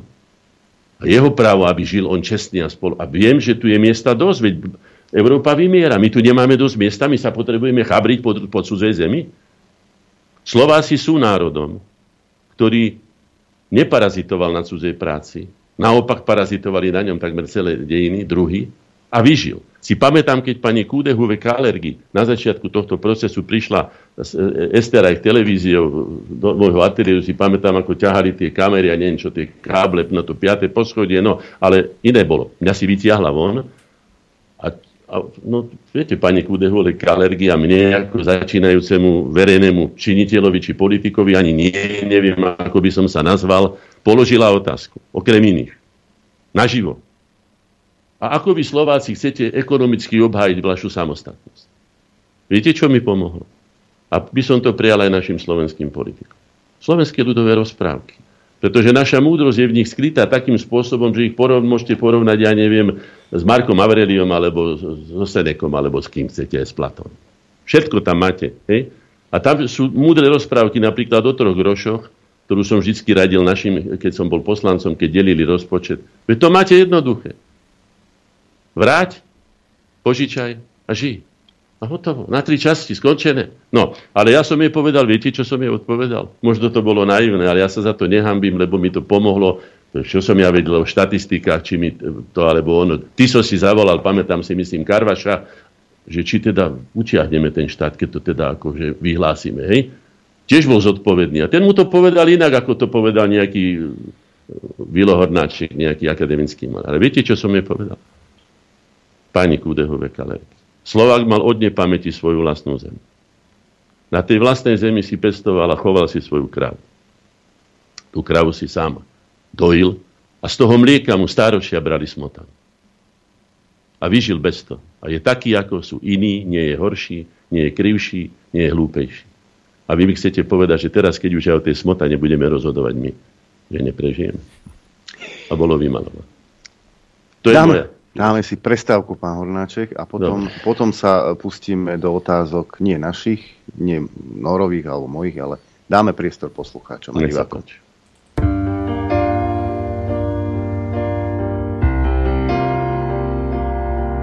Chcete vedieť pravdu? My tiež. My tiež. Počúvajte Rádio Infovojna.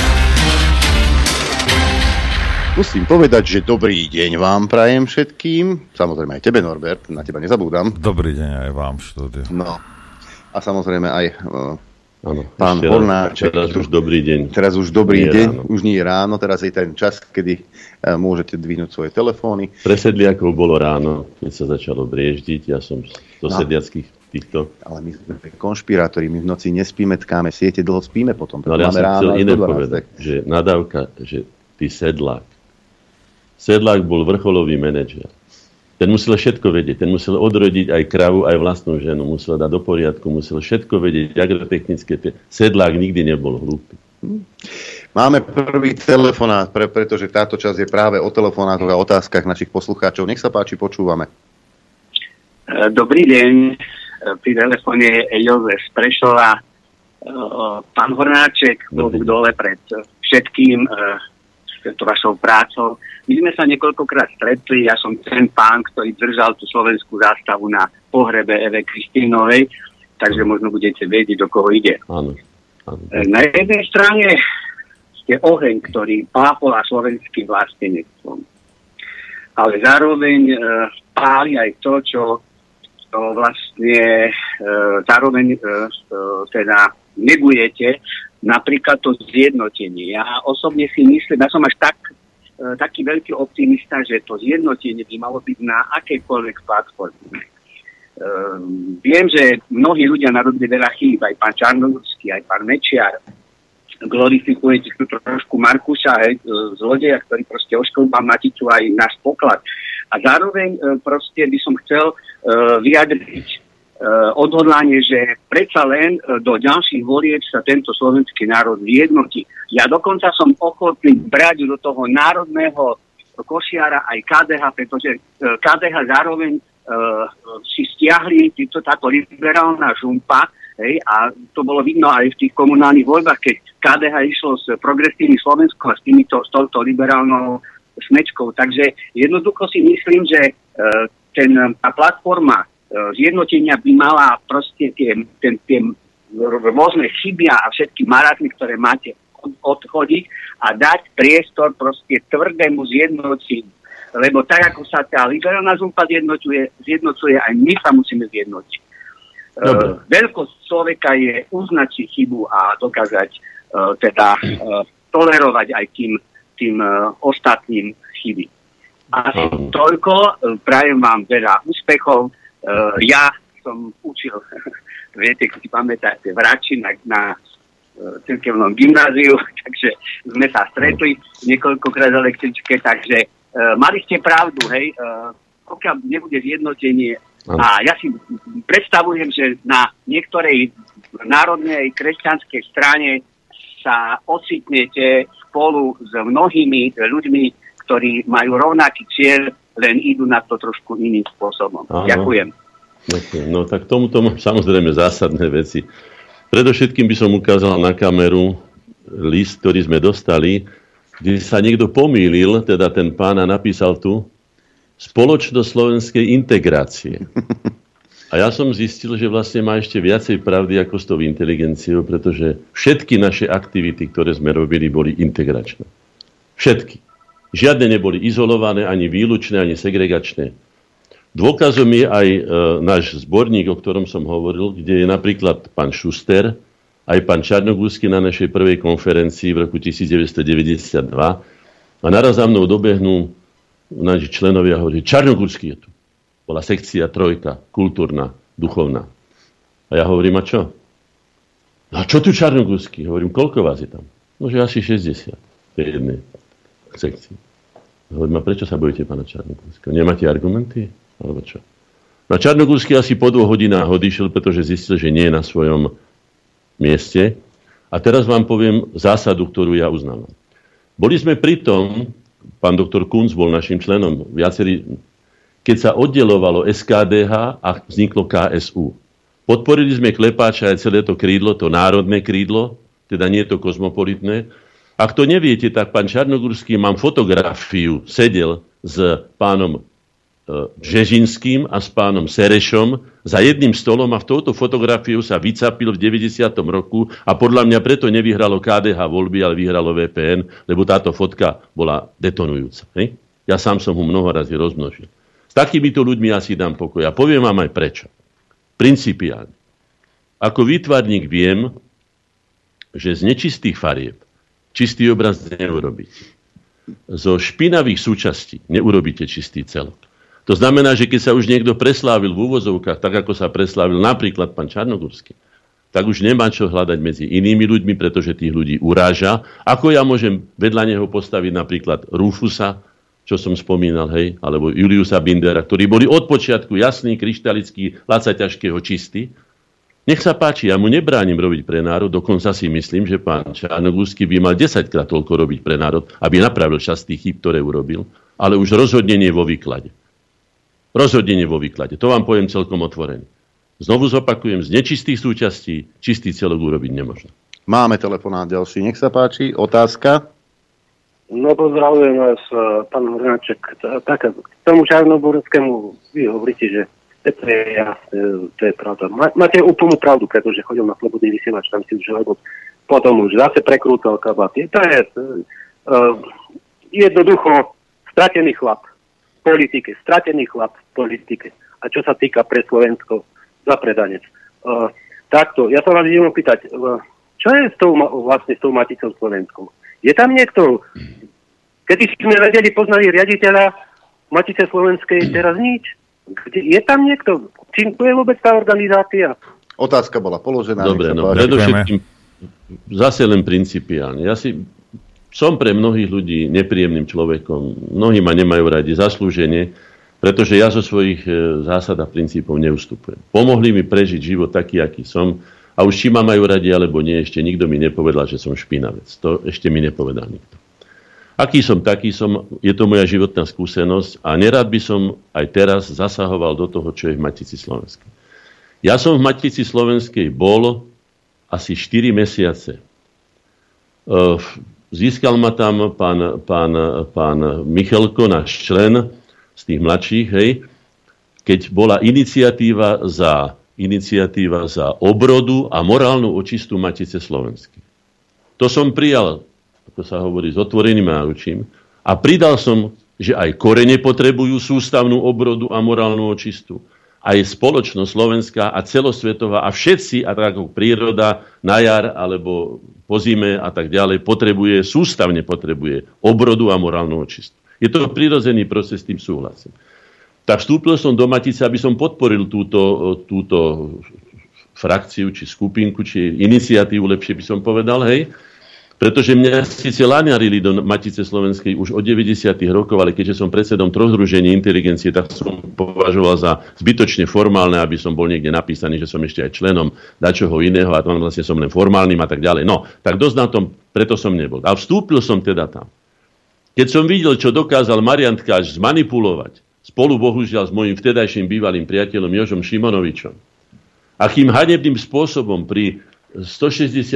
tuším výročí Matice Slovenskej, teraz e, bolo, to, bolo to v roku 13, 13, hej, nie som taký matematik, teraz to neviem, pri výročí Slovenskej republiky, 13, 3, 20. výročí Slovenskej republiky, hej, a ešte jedno, a ešte 1160. výročí príchodu uh, Konštantína Metoda. Tri nádherné výročie.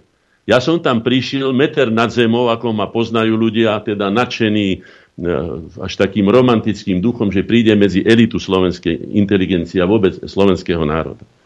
To, čo som tam ja zažil, a nie sám, za mnou sedel, ja som sedel v treťom rade, aby som teda nikomu tam sa nepchal, sa vraví za mnou sedel biskup najstaršieho biskupstva v Strednej Európe, nitrianský biskup William Judák, na piatom, piatom rade. Nebol privítaný nikým.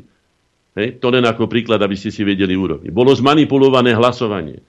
O predsedovi Matice Slovenskej sa, o, o ňom sa, ako sa tomu hovorí, sa predstavoval, alebo sa hovorilo tie program po jeho zvolení, dobre počujete, toto sa stalo roku 2013, to zariadil pán Marian Tkáč a s ním aj Jožo Šimonovič. Preto som sa s ním navždy rozišiel.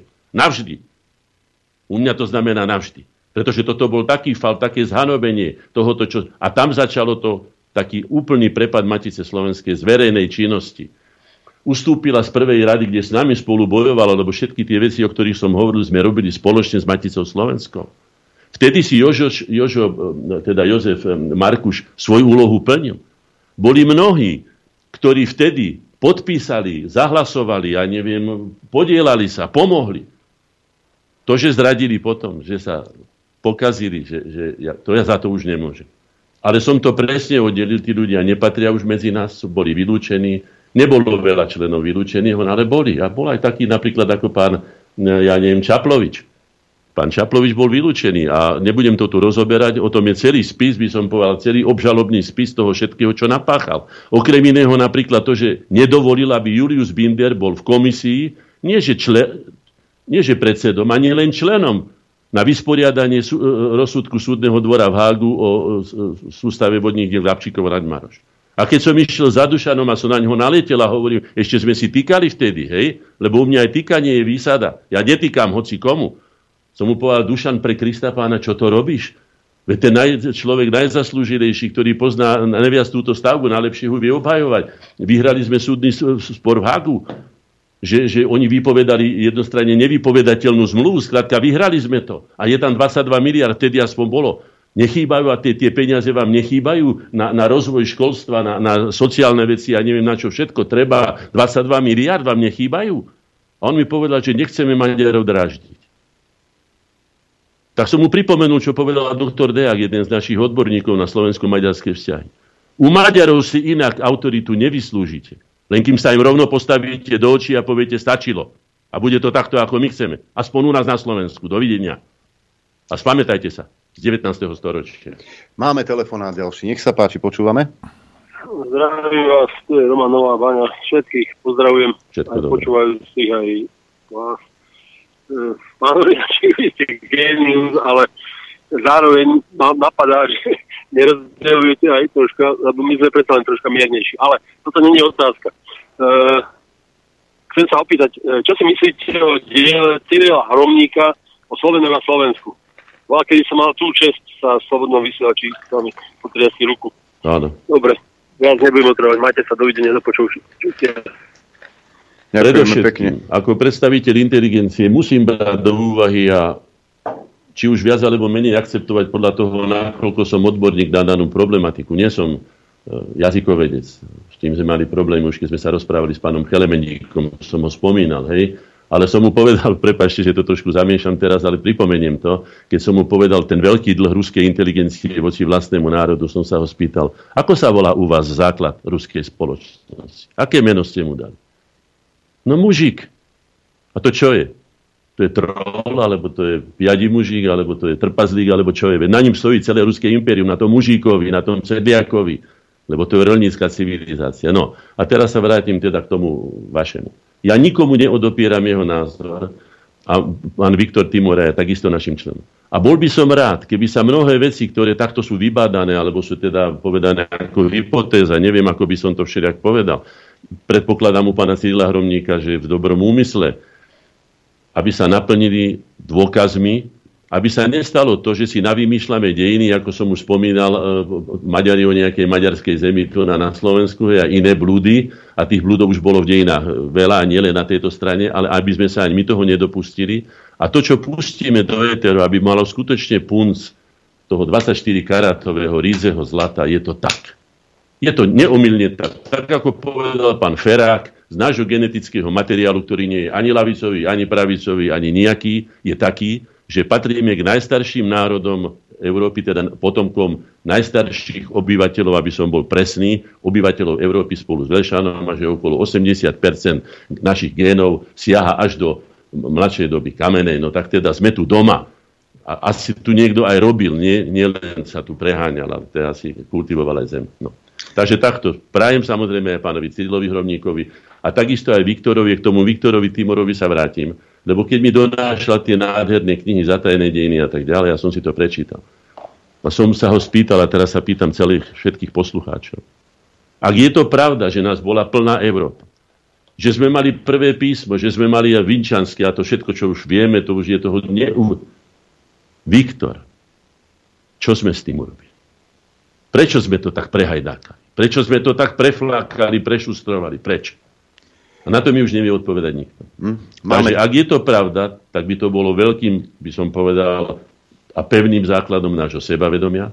Ale nie sebavedomia v zmysle hore nosa, ale sebavedomia v zmysle toho, aby sme pokračovali v tomto veľkom diele a zohrali tú úlohu, ktorú Slovania ešte v dejinách Európy nezohrali a čakám, že ju zohrajú.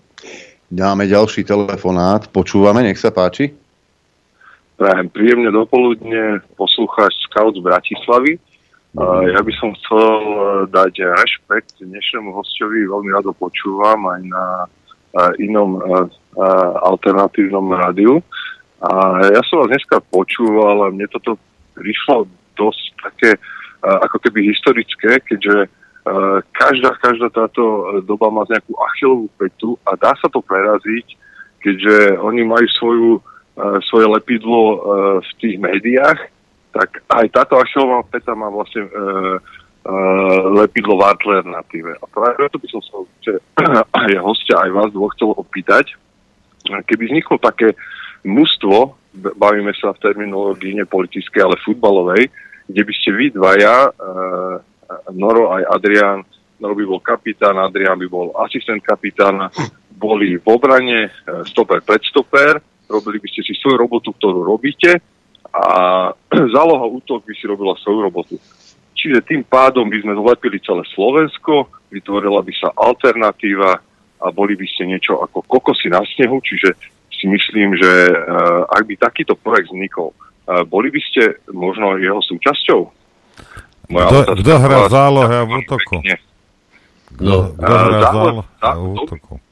ja si myslím, že záloha útoku už je úplne jasná a už stačí iba vytvoriť e, tzv. mužstvo, e, aby, aby bol súdržné, aby, aby ťahol za jeden povraz a tým pádom aj diváci, tým tzv. E, sledovateľia na tribúne si môžu zabučať, môžu vypískať alebo môžu pochváliť. Čiže e, vy útok zálohu máte, útočník je napríklad sú tuto skvelý host, alebo máme útočníka skvelého pána Baránika, alebo pána Harabina, alebo Baránka, Baránik nie.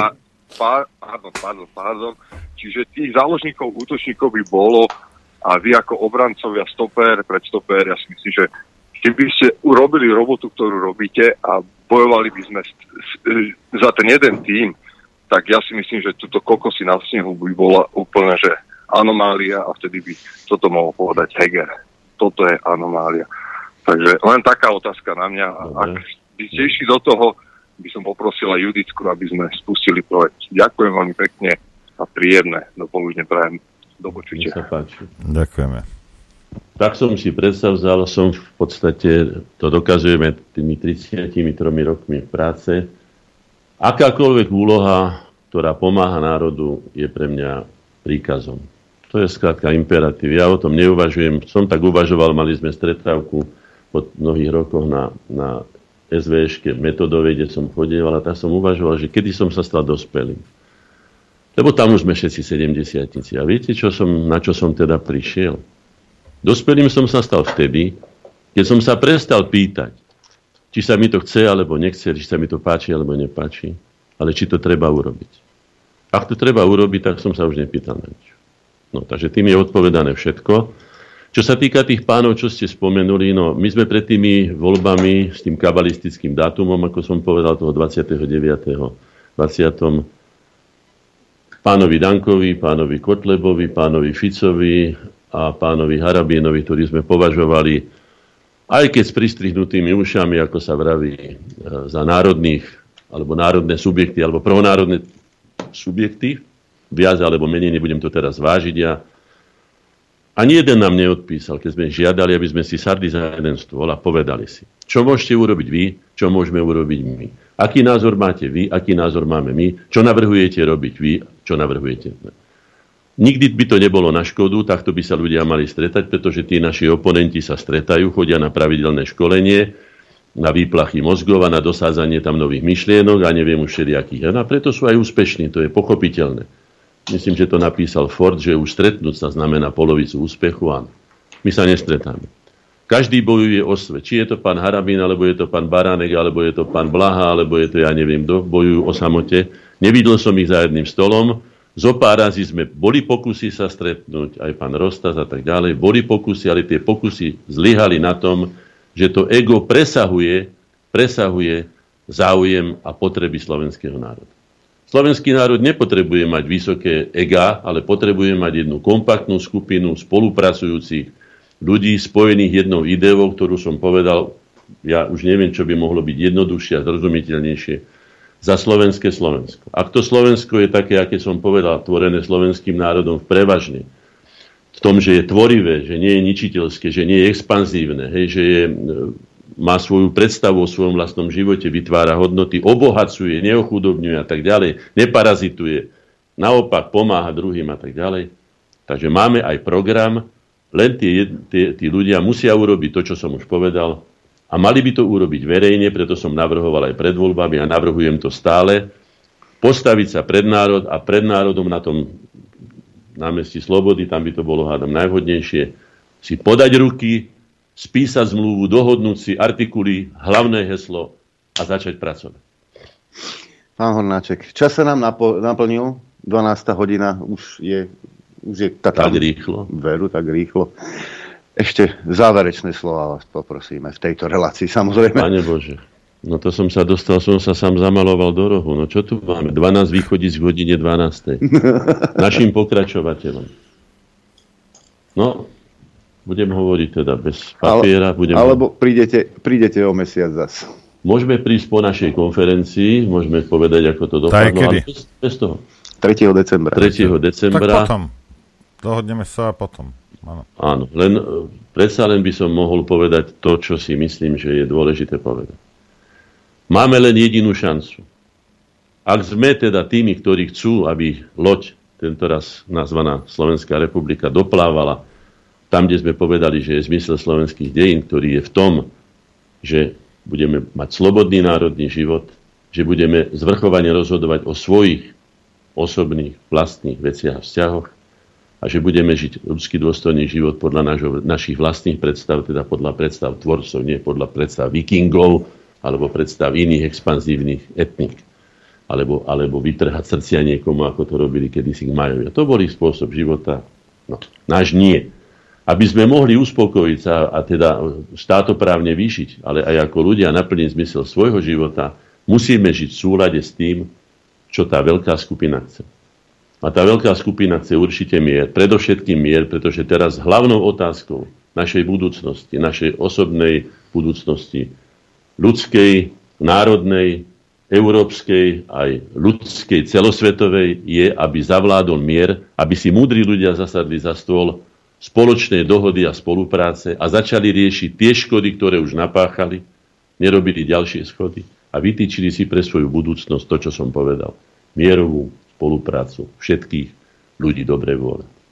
Toľko William Hornáček v dnešnom dopoludní na Infovojne a ako sme sa dohodli, o mesiac sa tu znovu stretneme a budeme pokračovať v tom, čo sme načali, pretože ten čas je neúprostný a letí a letí a letí.